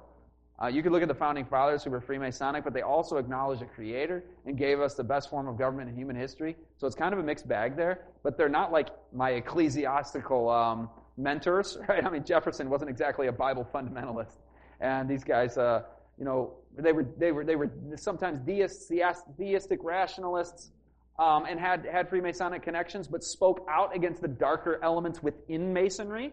George Washington specifically spoke out against that. So it's like, it's a mixed bag. Like there's some decent people who are Masons and they're kind of porch Masons and they don't even really know, necessarily know that how demonic this thing is that they're a part of. But we should know better because we have some counsel on it. You remember the story of, what was his name? Farnsworth? Was it Farnsworth? Oh, there was an Australian guy, right? And, and, and, and Sister White confronts him. She's like, you're giving more to the, to the lodge than you are to the church. And you're referred to as worshipful master over there. And he's like, how do you know that? There's no women allowed in there. She'd received a vision. And then she flashed one of his symbols, and he's like, "Oh wow, the Lord's uh, the Lord's awakening me to this." I don't know if he repented or not. What was the guy's name? It was not Farnsworth. What was it? Oh yeah. Anyway, it's been a few years since I've looked at that one, but um, anyway, yeah, I got on the dollar bill when FDR's Treasury Secretary, who was a practicing occultist, it had a lot of meaning to him from an occult standpoint. And you know, I don't view Jefferson and Washington and the guys who were saying like, you know, this is a new order of the ages. Uh, you know, I, think they meant well by it. I don't think that they were in the same sense as um, Henry Wallace in the 1930s practicing occultists. Wallace was also enamored with Soviet Russia. So that was kind of like a weird time. Like you, you had some Red Scare coming in for good reason, and also an overreaction to it, stripping away civil liberties and freedom of speech. And it was a hard time during the during the Red Scare in the teens, and then again during the McCarthy era. But um, he was the one that persuaded uh, the Treasury Department and the Federal Reserve to start printing that with the, eye, the all-seeing eye on it. Pretty interesting. I got the picture of it up there, but that was the longest all-seeing eye tangent that I've ever done. I, just, I don't know why we ended up doing that, but we do think these guys were okay. No, we know they're all serving the devil. They're open about it. But you might have thought Sammy Davis Jr. and Sting, like, yeah, light rock. He looks like he's singing special music at church. Sammy Davis Jr. does, right? These guys are totally innocent, right? They're, they're worldly light. You know what I mean? they're not that bad. I hear Sting at the dentist's office when I'm waiting for my teeth to be cleaned.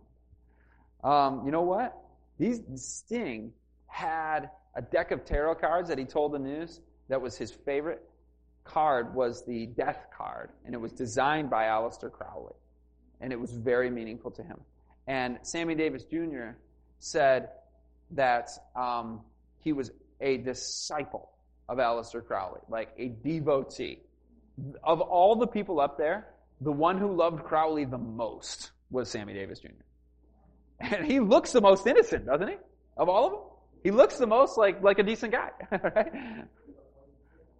Oh yeah, blatant Satan worshiper. Yeah. Yeah. Yeah. Um, remember the slide that you hoped would end at some point? Where it was like one and then the next and the next and the next and the next? I left one off. Because if I would have had it up there, you'd have been like, whoa, I wouldn't have thought he was a Satanist. I did it my way. Was the most satanic song of the 20th century, according to Anton LaVey, the founder of the Church of Satan. Frank Sinatra seemed totally innocent. So we're kind of in this heading right now, right? Uh, and we thought they were okay. Well, not so much. I totally thought these guys were okay. Because these were ones my dad was really into, and he kind of wasn't into like the Rolling Stones and the darker psychedelic drug music from the 60s, which by the way has CIA stuff involved with. That's a very interesting history with LSD and with um, with mind control uh, programs, MK Ultra, um, Terence McKenna and psychedelics. I mean, that is making a comeback right now. So if there's a time to brush up on a little bit of that that history, I should do that and put some little something out about that. But there was a group that was for the good kids.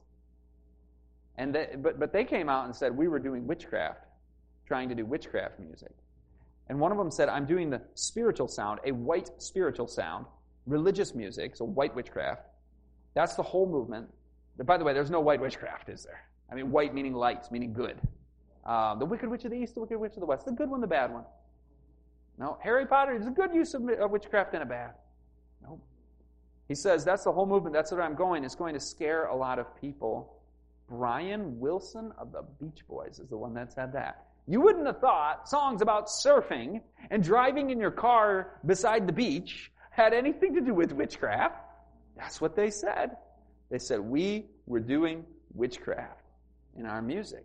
So, under the continued heading of And We Thought They Were Okay, the 1990s famous singer Tori Amos, she may still be around, I don't know, I don't follow things, but when I was listening to the worst music I could find in the 90s, Tori Amos was enjoyed by the Christian girls in my high school. And she sang a song called Father Lucifer and stated, I wanted to marry Lucifer. I don't consider Lucifer an evil force. I feel his presence with the music. I feel like he comes and sits on my piano. That was one of the most stark quotations of the entire seminar, and it's coming from a super innocent seeming, like teenage girl singer that the nice Christian girls listen to. Yikes.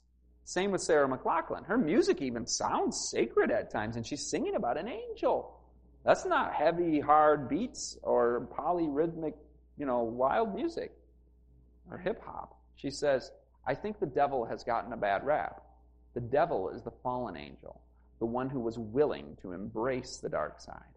Whereas all the other angels were in total denial. The devil is more like us. You know, it strikes me how she knows about the great controversy and has chosen to be on the devil's side or thinks the devil's on our side or whatever. Most, many evangelical Christians don't even know about the great controversy that Satan is the fallen angel. They've heard of it, they couldn't point it to you in the Bible. They don't know if it's a Christian teaching or not. But she knew, and she took sides. She thinks the devil's just gotten a bad rap. Well, um, there was the most innocent decade of the last hundred years would be the 1950s, right? Post-war, family values, the baby boom, father knows best, Ward Cleaver. Some of you may even remember that decade. My parents do. My dad and mom were born in 48, so they are children of the 50s, baby boomers. And when you look at 50s entertainment, by modern standards, it is good, right? Eh, I should say it is relatively good. You know, Andy Griffith teaching good lessons to his boy, and you know, little little uh, was it Jimmy with Lassie, you know, and you know, a, and a boy, you know, learning to come of age, and you know, all these all these kind of inspiring, positive things for the most part, right? Well, this is the devil's way of being a Trojan horse. Is you come in with family values. I mean, even over the top. Like, I, I don't even know if I would like be like, father knows best. Like, isn't that a little over the top? but it's better than the alternative of what we've been fed for the last 30 years of the father is the doofus and knows nothing and the butt of all the jokes, or he's gone, or there is no father. Um, fatherhood is very important, so I'd much rather err on that side of being a little obnoxious about it. Father knows best. Hey, cool. That's a whole lot better than this LGBTQIA madness where we don't even know what we are in this culture today, and we affirm and celebrate uh, mental conditions that are a struggle that, that people face, and, I, and, that's not a condemnation of that person, uh, it, but it is a, a state of the mind. It is not a state of biology. And when we start affirming that and reorienting, even science, like secular people, are speaking out against that, and they're going, oh, "Why am I on a trans rant right now?" Let's go to the 1950s. Um, 1950s entertainment is wholesome, right? But watch this. Did you know in I Love Lucy they had a seance scene and Lucy made the decision to be Lucy, and I Love Lucy, by the spirit of actress Carole Lombard, who guided Lucille Ball into accepting a, a chance and uh, accepting the offer to star in I Love Lucy. The spirit of actress Carole Lombard. The glamorous comedian who had died in an airplane crash in 1942 appeared to Lucy in 1951. Because Lucille Ball accepted the spirit's urging to take a chance, honey, she made television history. So she spoke to a dead friend, made the decision to leave the silver screen and go be demoted down to this little box that people were buying and putting in their houses. We had no idea how big that would be at the time, but she took that demotion and made television history and promoted spiritualism. And by the way, she, you know, what was the what was the husband like in that show? I mean, this isn't quite Homer Simpson and Tim the Toolman Taylor and Al Bundy, but it was a disrespect of the husband a lot of times, and he was made a fool of, right? I mean, she was kind of a fool too at times, but um, anyway. Oh, what's the most innocent of all? Children's entertainment, right? There's nothing more innocent than children's entertainment. So let's look at Disney. Let's scratch under the surface, like, without even trying. Have you seen Aladdin?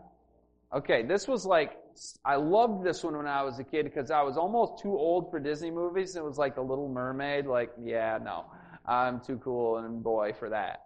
But I loved Aladdin because he was this cool, strong guy who's running around. He's really fast. He's flipping. He's jumping. He's stealing food. Scott, did you just say he's stealing food? I was like, yeah, yeah, he's the good guy. He's stealing food because he's hungry. Did you know that's in the opening scene? The devil comes only to steal and kill and destroy. But he's a good thief because when he steals the food, then he gives it to a poor child. And he feeds the hungry monkey. And he goes hungry. He's such a good thief. We're getting twisted in this, aren't we? We're getting twisted. It's a Robin Hood. Robin Hood. Um, not to mention, by the way, that he takes his young lady that he's courting uh, away from her father's authority, her father's house. Her father is the king. Are you seeing here in biblical language here? The father the king, the daughter of the king. She's being wooed away, and on this magic carpet ride. Now we could have just stopped with magic, couldn't we? Because we don't do Harry Potter. I hope. Like absolutely dark and diabolical. Do not touch that stuff. I could tell you stories. I could tell you stories of people on missionary work who had that book and it was disrupting things that were demonic activity. Uh, I can tell you stories of how J.K. Rowling received the, the, the, the, narratives that she wrote. It was through dreams, through, through devilish inspiration, okay? That is the darkest publication circulating widely in the world today. So, magic, we don't touch it, right? Um, it's a magic carpet ride, though. It's just Disney. It's innocent. You know, we got acclimated to that as the frog in the pot when Mickey was with his little wizard hat and his wand, and he's doing Fantasia, and it's just fun, right? 75 years ago. Well, it's not. It's dark. And he takes her off on this carpet ride, and he goes up high on the carpet. So they're at a high elevation, and he sings to her, I can show you the world and it's splendid. Boom, Matthew 4. Jesus, Satan showed Jesus the world in its splendor. Word for word.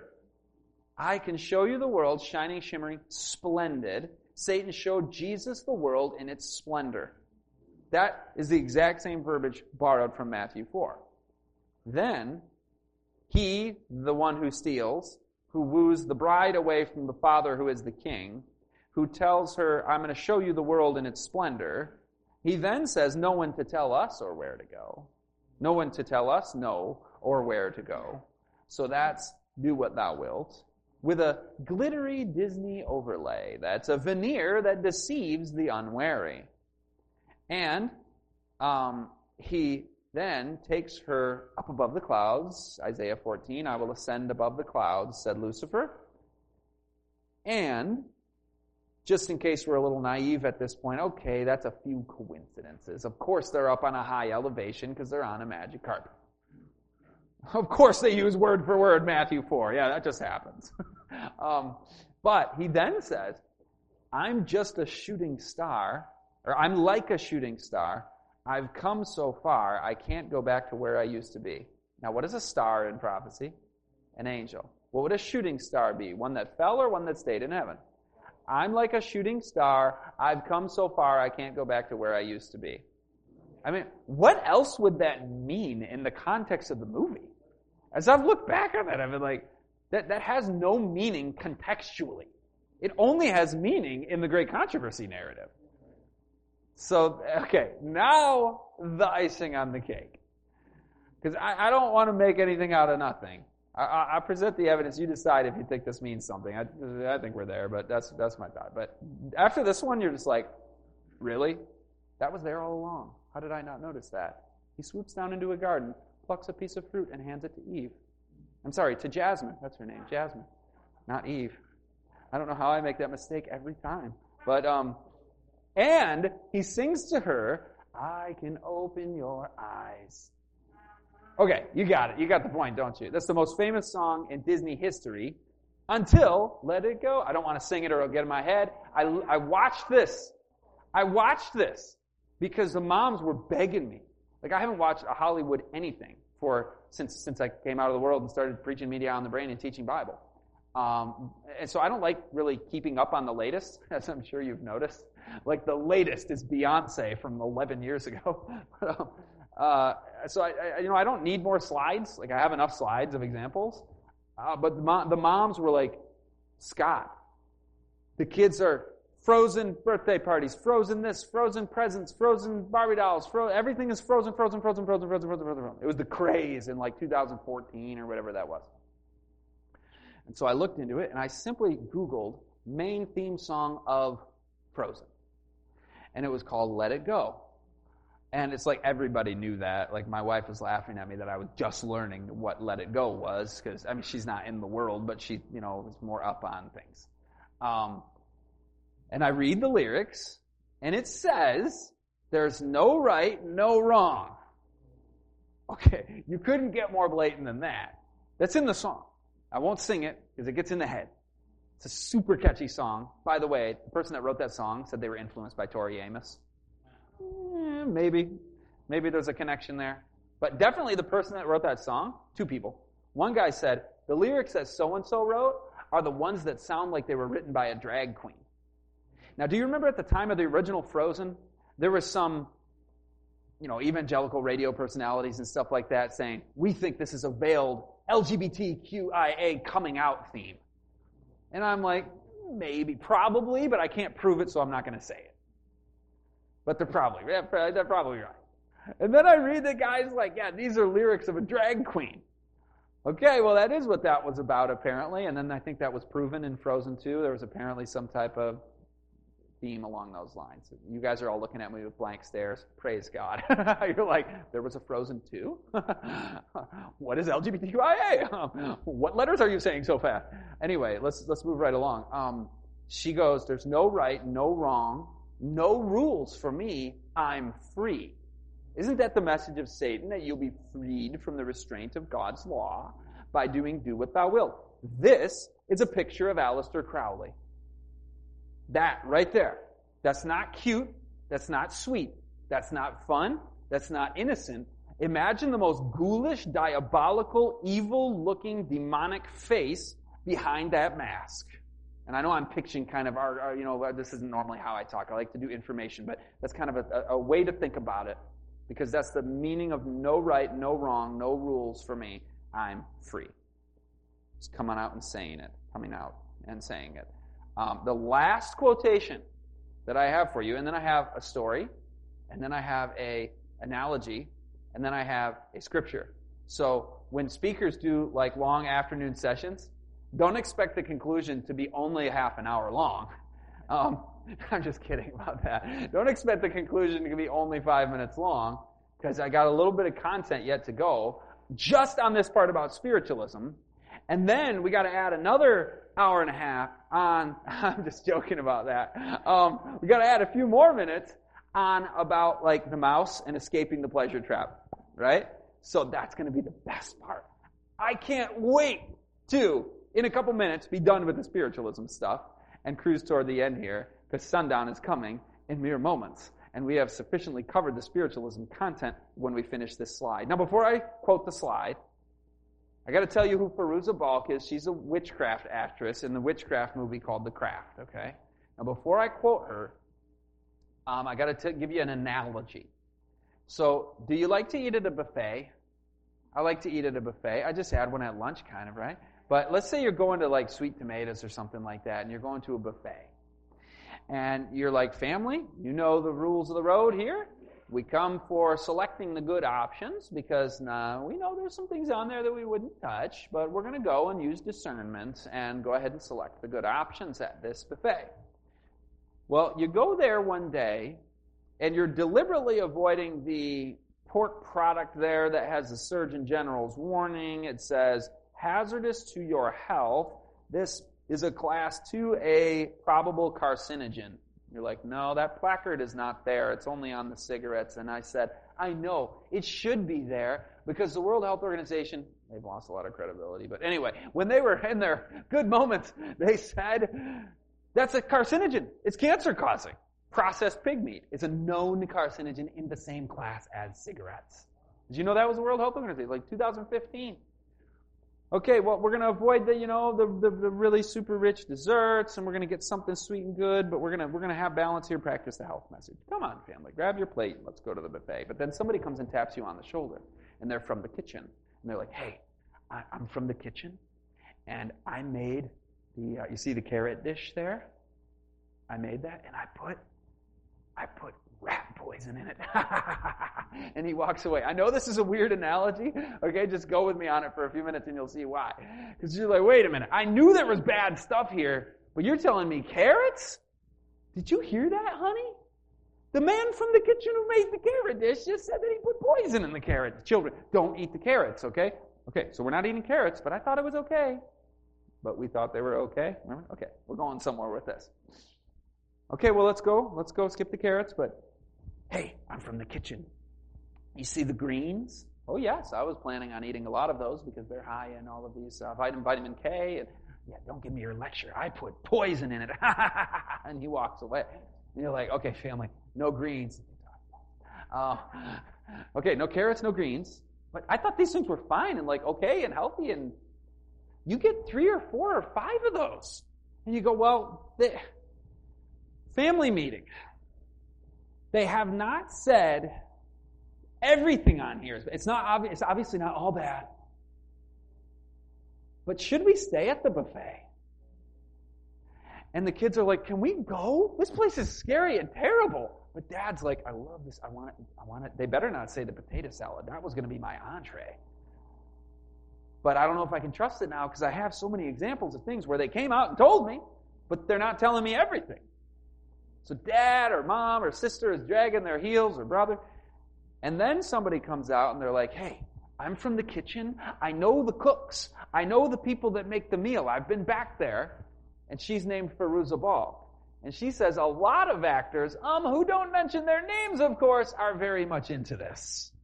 Meaning witchcraft, the subject of the interview about her movie. How many? A lot. So somebody's like, hey, I know that you were told about this one and this one and this one, but most of them aren't telling you what's what here. And I'm here to tell you a lot of this buffet is full of poison. And I just got to let you know. That's what the inside scoop is. All right, family meeting. First question Do we even need to have a family meeting about this? No, let's get out of here, right? I mean, so that's the rational, reasonable, non fanatical, smart, and obvious thing to do at that point. When you learn what's really going on in the entertainment industry, the decision's already made for you. Why would I risk it, play Russian roulette here, and end up with demons in my living room, watching them on TV, listening to them in my car? I don't want to touch that stuff with a 10 foot pole. So when James says in chapter 4, verse 8, now before I quote the verse, I got to give you the story.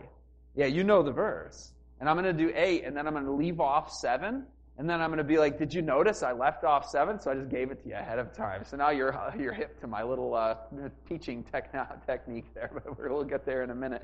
Pastor gets on an airplane. He sits down next to the guy next to him. He says, hey, what do you do for a living? And the guy says, well, I practice witchcraft. I'm not telling a joke right now like a pastor and a Jew and a Catholic priest on an airplane. No, no, this is true story. Pastor, I know, sits down, speaks to the guy, hey, what do you do for a living? I practice witchcraft for a living, the man says. And then the pastor says, Well, how do you make money with witchcraft?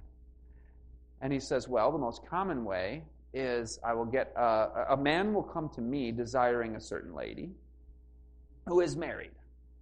And we will do our work. He will pay me good money, and we'll get the spirits to arrange for the adulterous affair and the breakup of that marriage. Like, wow, he just divulged that. Like, that's, that's evil. That's, that's harmful. That's terrible. Um, but the pastor is listening to this going, wow. And, and the witch implies that he can get anybody to do that. But the pastor's like, you know what? You wouldn't be able to touch us. Oh, what do you do for a living? Oh, I'm a pastor. That's, this is awkward. But the pastor says, you know, my wife and I have the protection of the power of the Almighty God in the name of Jesus Christ. And so there is no influence that these evil angels who are subject to the authority of God he, they, they will flee. They can't touch us. You wouldn't break our marriage up. And the witch says, um, you know, we, we get Christians all the time. And the pastor says, Well, we, we're different. You would not be able to affect our marriage. And the witch says, Well, let me ask you a few questions then, and that will help diagnose the, the situation here, the conflict. And he asks him, he begins to grill him, and he interviews him about a specific set of questions, almost all involve he and his wife's media choices. Like, what do you allow into your home as far as Hollywood movies? How about music? Tell us about the books she reads, the magazines she reads. Um, maybe today you'd be like, what kind of websites do you visit? What, what attracts you on social media and captivates your attention where you get on a rabbit trail of looking at all of that sort of thing, whatever that might be? So he asked him about all the media, and praise God, the pastor is naming sacred music, holy inspired books, beautiful, wonderful things on the screen of videos that are informational and spiritual. And he says, We do not touch Hollywood. We do not touch the music industry. We don't even know what People magazine is and trashy Hollywood novels. We don't get into any of that. And they weren't asking about video games because it's adults and it just, they didn't come up. But if it was violent video games, they would have said, we don't touch the violent video games because we don't touch the things of this world. We're just, we come apart and be separate, saith the Lord. We're Christians. and the witch says, you know, I've never had a Christian answer me the way you just answered me. And I was a little overconfident, but in this situation, you are right. We would have no avenue to get our influence through because of the standards that you've had and the protection you've built around your home. So um, we call that the holy angels delight to dwell. Right? Isn't that a wonderful phrase you've read from Adventist Home? And um, that, that, that's a thing that is not of fear. Sometimes I hesitate to tell that story because, oh, a demon's going to get me. You know, it's, there is no fear in love. And, and we shouldn't be motivated by fear. We should be motivated by love. Because if we have fear, we're operating out of the amygdala and the limbic system. And that's not a place we want to be. Fear God and give glory to Him in the sense of respect and awe and due admiration for His majesty and His authority. And we obey because He loves us so much. So this family did that. This pastor's wife did that. And the witch had to be backed down to admit that he wouldn't be able to. Now, there are a lot of Christians who think that they got the protection of Jesus. Because they're like, well, it's just the syllables, right? Jesus. Like, it's syllables by which we are saved, right? Well, if you think that, then you get into the thing like you're not supposed to say Jesus because then you're worshiping Zeus and you have to say Yeshua or you're not saved and it's like some magical thing. We don't believe in incantations and magical words. It's the person, Jesus Christ, that saved us, not, a, not, not, not, the, not his syllables. Okay?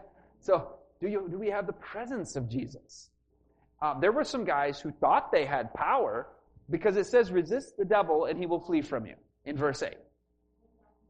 Yeah, I got, yeah, exactly. Resist the devil and he will flee from you is the, the power and the promise and the encouragement that we have nothing to fear. So I've got to bathe that whole story in that power of the living God. How do we access that power? Do you remember the seven sons of Sceva in the book of Acts? In the name of Jesus, whom that other guy, Paul, preaches. Yeah. Come out of him. They command the demon to come out of the man, or the man. And the man, the demon looks at them and says, well, we know Jesus and we know Paul, but we don't know you. Who do you think you are? And they come and beat them up and rip their clothes apart. Yeah. Seven of them. Like, man, one guy taking on seven? Because that's not just a guy. Because you don't go in some sort of cavalier manner carrying rebellion against God. I don't know how rebellion, I don't mean to condemn, but they sure didn't have that connection with Jesus at that moment, at their place in their life. I mean, God knows their hearts, but we might be like, you know what, I'm good. You know, I, I don't need to make any changes. Like, I'm a Christian. I know what I believe. We, we often leave it at that, like I know the truth. I assent to it. I know what the seventh day is. I know Jesus died for my sins. I try to love God. I go to church. Do we know Jesus? Do we walk with him? Do we have his presence and his power? And are we living in, ah, here it is. Are you ready? How do we get, what's the precondition to resist the devil and he will flee from you in verse 8? Submit yourselves therefore to God. That's the key. That's the prerequisite. If I'm in submission to God, then I resist the devil and he flees. He is afraid. He is nothing compared to the power of Jesus. And when I am in submission to Jesus, it's no contest. Me and Jesus versus the devil is a laughable contest. Me versus the devil is also a laughable contest, right? Like the seven sons of Sceva learned. Now, I told you guys about the mouse and how we'd end on a positive note of how to escape the pleasure trap, but this was a positive note as well. But it was kind of a dark presentation. I, I really am always happy when the section on spiritualism is over because it's like, man, there is a great controversy. Did you ever read the chapter in the Great Controversy where it's like exposing spiritualism? And at the end of that chapter, you're like, can I read another chapter two right now? Because that was heavy stuff to understand the machinations and stratagem of the enemy of souls. We know we are in a dark place in Earth's history, but it's darkest before the dawn, isn't it? And Jesus is coming soon. So we always want to end with hope and the promise and the light and the power, which we just did there. But many people are struggling to the point of addiction with this entertainment. So I want to talk about the pleasure trap as our last thing, because I left you guys hanging when I was like, the Word of God. It's everything to us. We, we did the beholding Jesus, and when the things between us and Him are removed like the mountains, then He's closer and more beautiful than ever. But taking a true satiation, not satiation, savoring, that's the word, of the Word of God. How do we get to that point? Well, I want to, it's, it's an addiction. It's a brain science issue in many ways for what we are, the stimulant level that we are need, needing or feeling we need. And when I was a Mountain Dew addict, it was exactly that. I thought I needed caffeine in order to have energy. I thought that the caffeine sugar rush was my source of energy. Because I'd get up in the morning and didn't eat breakfast. I hadn't slept enough the night before. I didn't drink water and exercise first thing in the morning, which I do now. I didn't spend any time at the throne of grace. I would just wake up, throw my head under the shower real quick, like nine minutes before my first period class started when I was in 12th grade. I'd get in my car, grab the Mountain Dew on the way out, and I'd walk into class two minutes late because I was allowed to walk in two minutes late. If it was three or four, then I'd get marked tardy, but I'm going to take advantage of every opportunity here. And a front row, taking notes, brain going like that from the caffeine, and I, I was high energy. And high energy, masked. But about third period, how do you think I felt? The high followed by the crash. So the, the, const, the constant pleasure seeking binge that we are on is unsustainable. I mentioned earlier boredom is harder to find now than it was in the 1950s. But in, in a way, that's true because we can just go to the next stimulant and the next and the next. But the moment the stimulant drops, we are the most bored society you've ever seen in human history. Um, they've done studies on this. They've done studies on putting a man, particularly a man, who, who wants to be high energy, doing something, you know, and they put him in a room by themselves with nothing to do. No phone, nothing on the walls, nothing to touch, nothing to do. Except there's this little button right here and this little thing right here that you put on your finger and if, if, if you want, you can attach that to your finger and tap that, and you give yourself an electric shock. All right, see you later. And they're like, why would I give myself an electric shock? So they're like, just sitting here with nothing but their own thoughts. And they found that the majority of men, within a certain number of minutes of having to sit in there by themselves, would begin shocking themselves. The majority. Even one third or one quarter of women would start shocking themselves just for lack of stimulation. Isn't that unbelievable? Boredom didn't used to exist before the Industrial Revolution. You can't find it in the English language in the literature or, or the concept. You can find it a little bit in the Dark Ages where they would just deal with like somebody's mental health issue that was very rare at the time, but they would deal with it as a moral issue rather than a condition that you're ready to complain about. Like, I'm bored. Well, that's a modern phenomenon. You know what I'm bored means? I'm overstimulated at other times too much. That's what I'm bored means. So if you find bored kids, Go back to Desire of Ages. The more quiet and simple the life of the child, the more in harmony with nature, the more free from artificial excitement, the better it is for their development. Um, so the high, followed by the crash, it doesn't sustain. Pleasure seeking is a chasing after the wind. It's an illusion. It's not real. It's not real pleasure. It's not real energy. Um, now, the real thing about Mountain Dew that concerns me when I look back on it is that I didn't want to eat real food after drinking a Mountain Dew. Real food tasted terrible. So that's where we're talking about this. The, the Bible is not broccoli. The Bible is sweet as honey. honey is sweet, but rarely and occasionally somebody might taste honey, honey and they loathe it. Because what? Maybe they just ate a massive amount of ice cream and then the honey is just like, ugh. Because it's a sated man. That means satiated. That means full. Like, I've had my fill of something else. I can't handle that honey. So a sated man loathes the honey. So what are we filled with? What are we satiated with? What is satisfying us so that when we get to the Bible, which is sweet as honey, it doesn't taste sweet as honey to us? That brings up the mouse experiment. 1954, the Milner study. They allowed these mice to tap a lever. The lever made an electrical current go through the wire, which they literally surgically inserted into the nucleus accumbens of their brain, which is where you feel pleasure. And the mouse quickly learned, like, woohoo, that feels good. I like that. That's fun. That's pleasurable. And they just wanted to tap that lever again. Hmm. What shall I do? Shall I run on my mouse wheel? No, no, no. Just give me the lever. I just want that lever again. Oh, yeah, that's good. Should I eat my mouse food? I just, oh, the lever. Yeah, the lever. That'll, that'll satisfy. They started wasting away.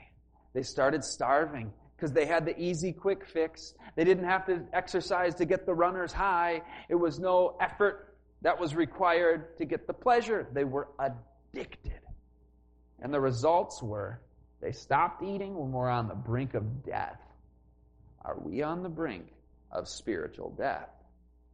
From lack, the famine of the Word of God. We have a whole bookshelf of inspiration that points us to the Word of God. We got a menu like you could even never have imagined 150 years ago. The Word of God, we can get these at the dollar store, get them on our phone. We've probably got a dozen of them at home. How is it that we're starving spiritually at this time, 500 years removed from Gutenberg's printing press? Well, we need to do what they did with these mice. You know what they did? They plucked that out. Hey, it doesn't work. Well, there's no artificial stimulant. Oh, I feel depressed. Oh, maybe I should do something.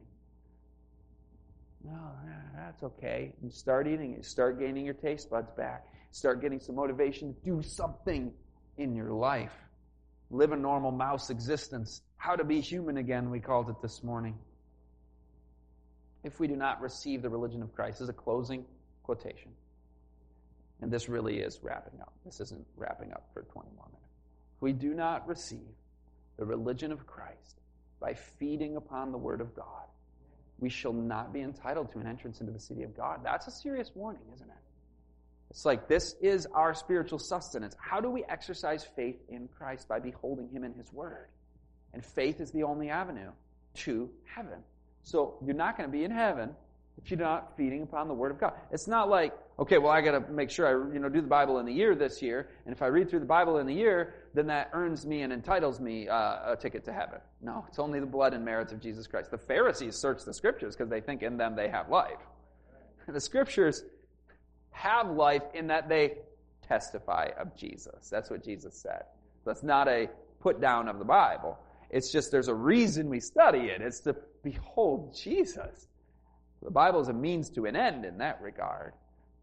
So, how do we end up in the city of God? Well, feeding upon the Word of God, and then you have salvation through the righteousness of Christ. That's later. I'm jumping ahead, but the righteousness of Christ. Here we go. Having lived on earthly food, having educated our tastes to love worldly things, we would not be fitted for the heavenly courts. So people educate their tastes. You see what we're talking about there? we could not, we could not appreciate the pure heavenly current that circulates in heaven. That's amazing. It's like people who love the world, their tastes love worldly things, the high stimulant, the entertainment, particularly worldly, meaning sinful things. We could not, people would not even like it in heaven. They wouldn't appreciate it in heaven. The voices of the angels, the music of their harps. Oh, come on, harps. Oh, so boring. So boring in heaven. It would not satisfy us.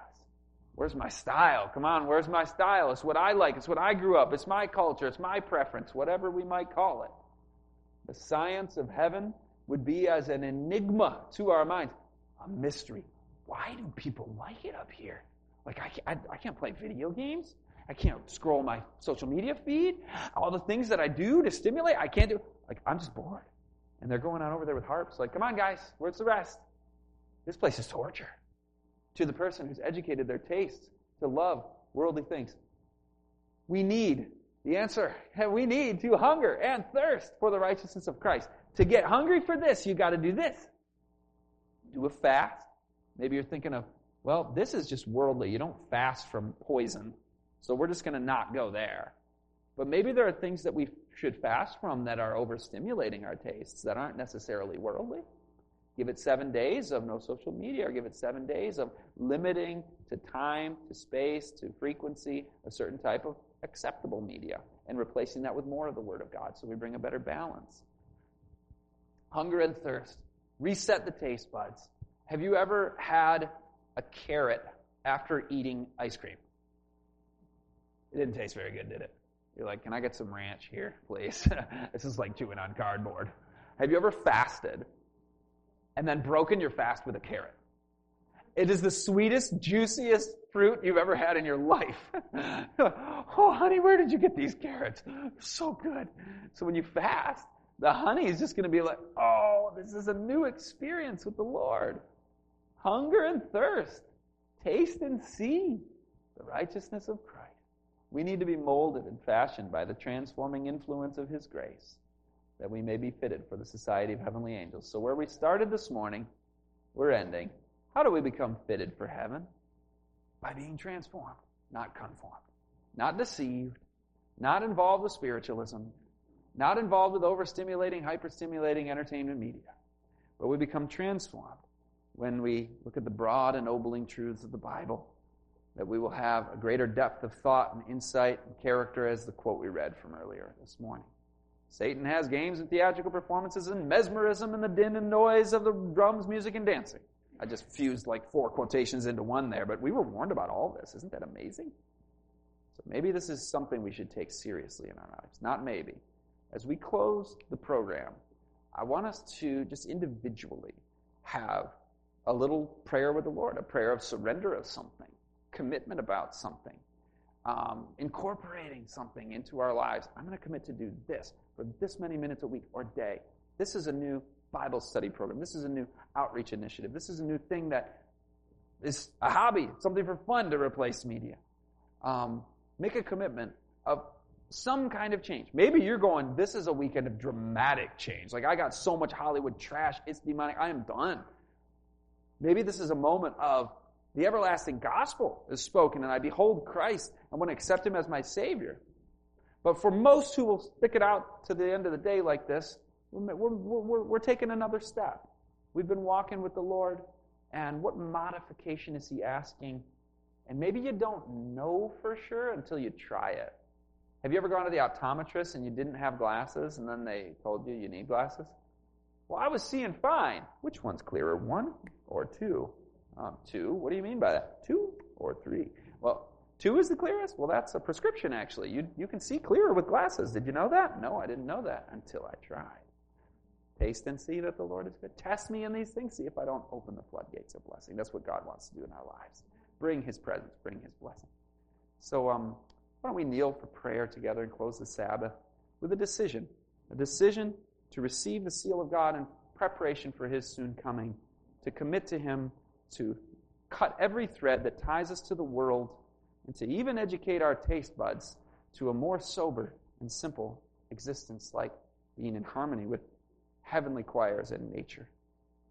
Father, as we come before you as your children, we humbly ask for you to lead in our lives, for it is your, your call, your will, and we want that to be done.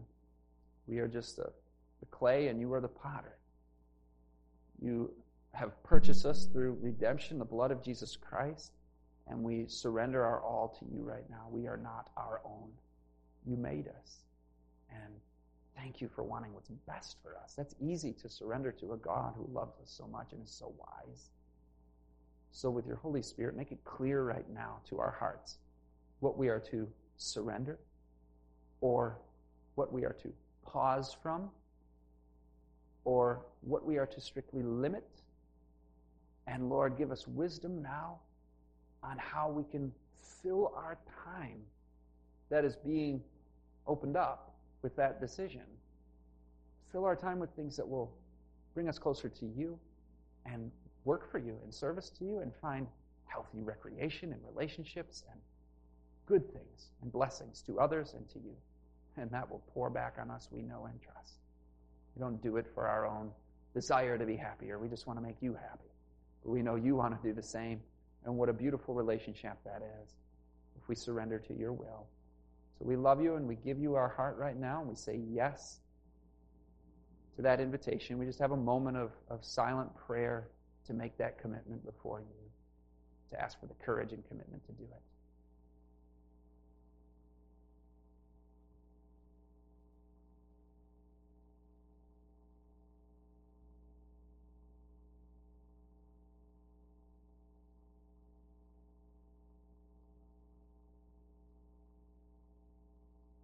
Lord, give us the strength, we pray. Give us the courage. Here's our heart, Lord. Take and seal it. Seal it for thy courts above. In Jesus' name we pray.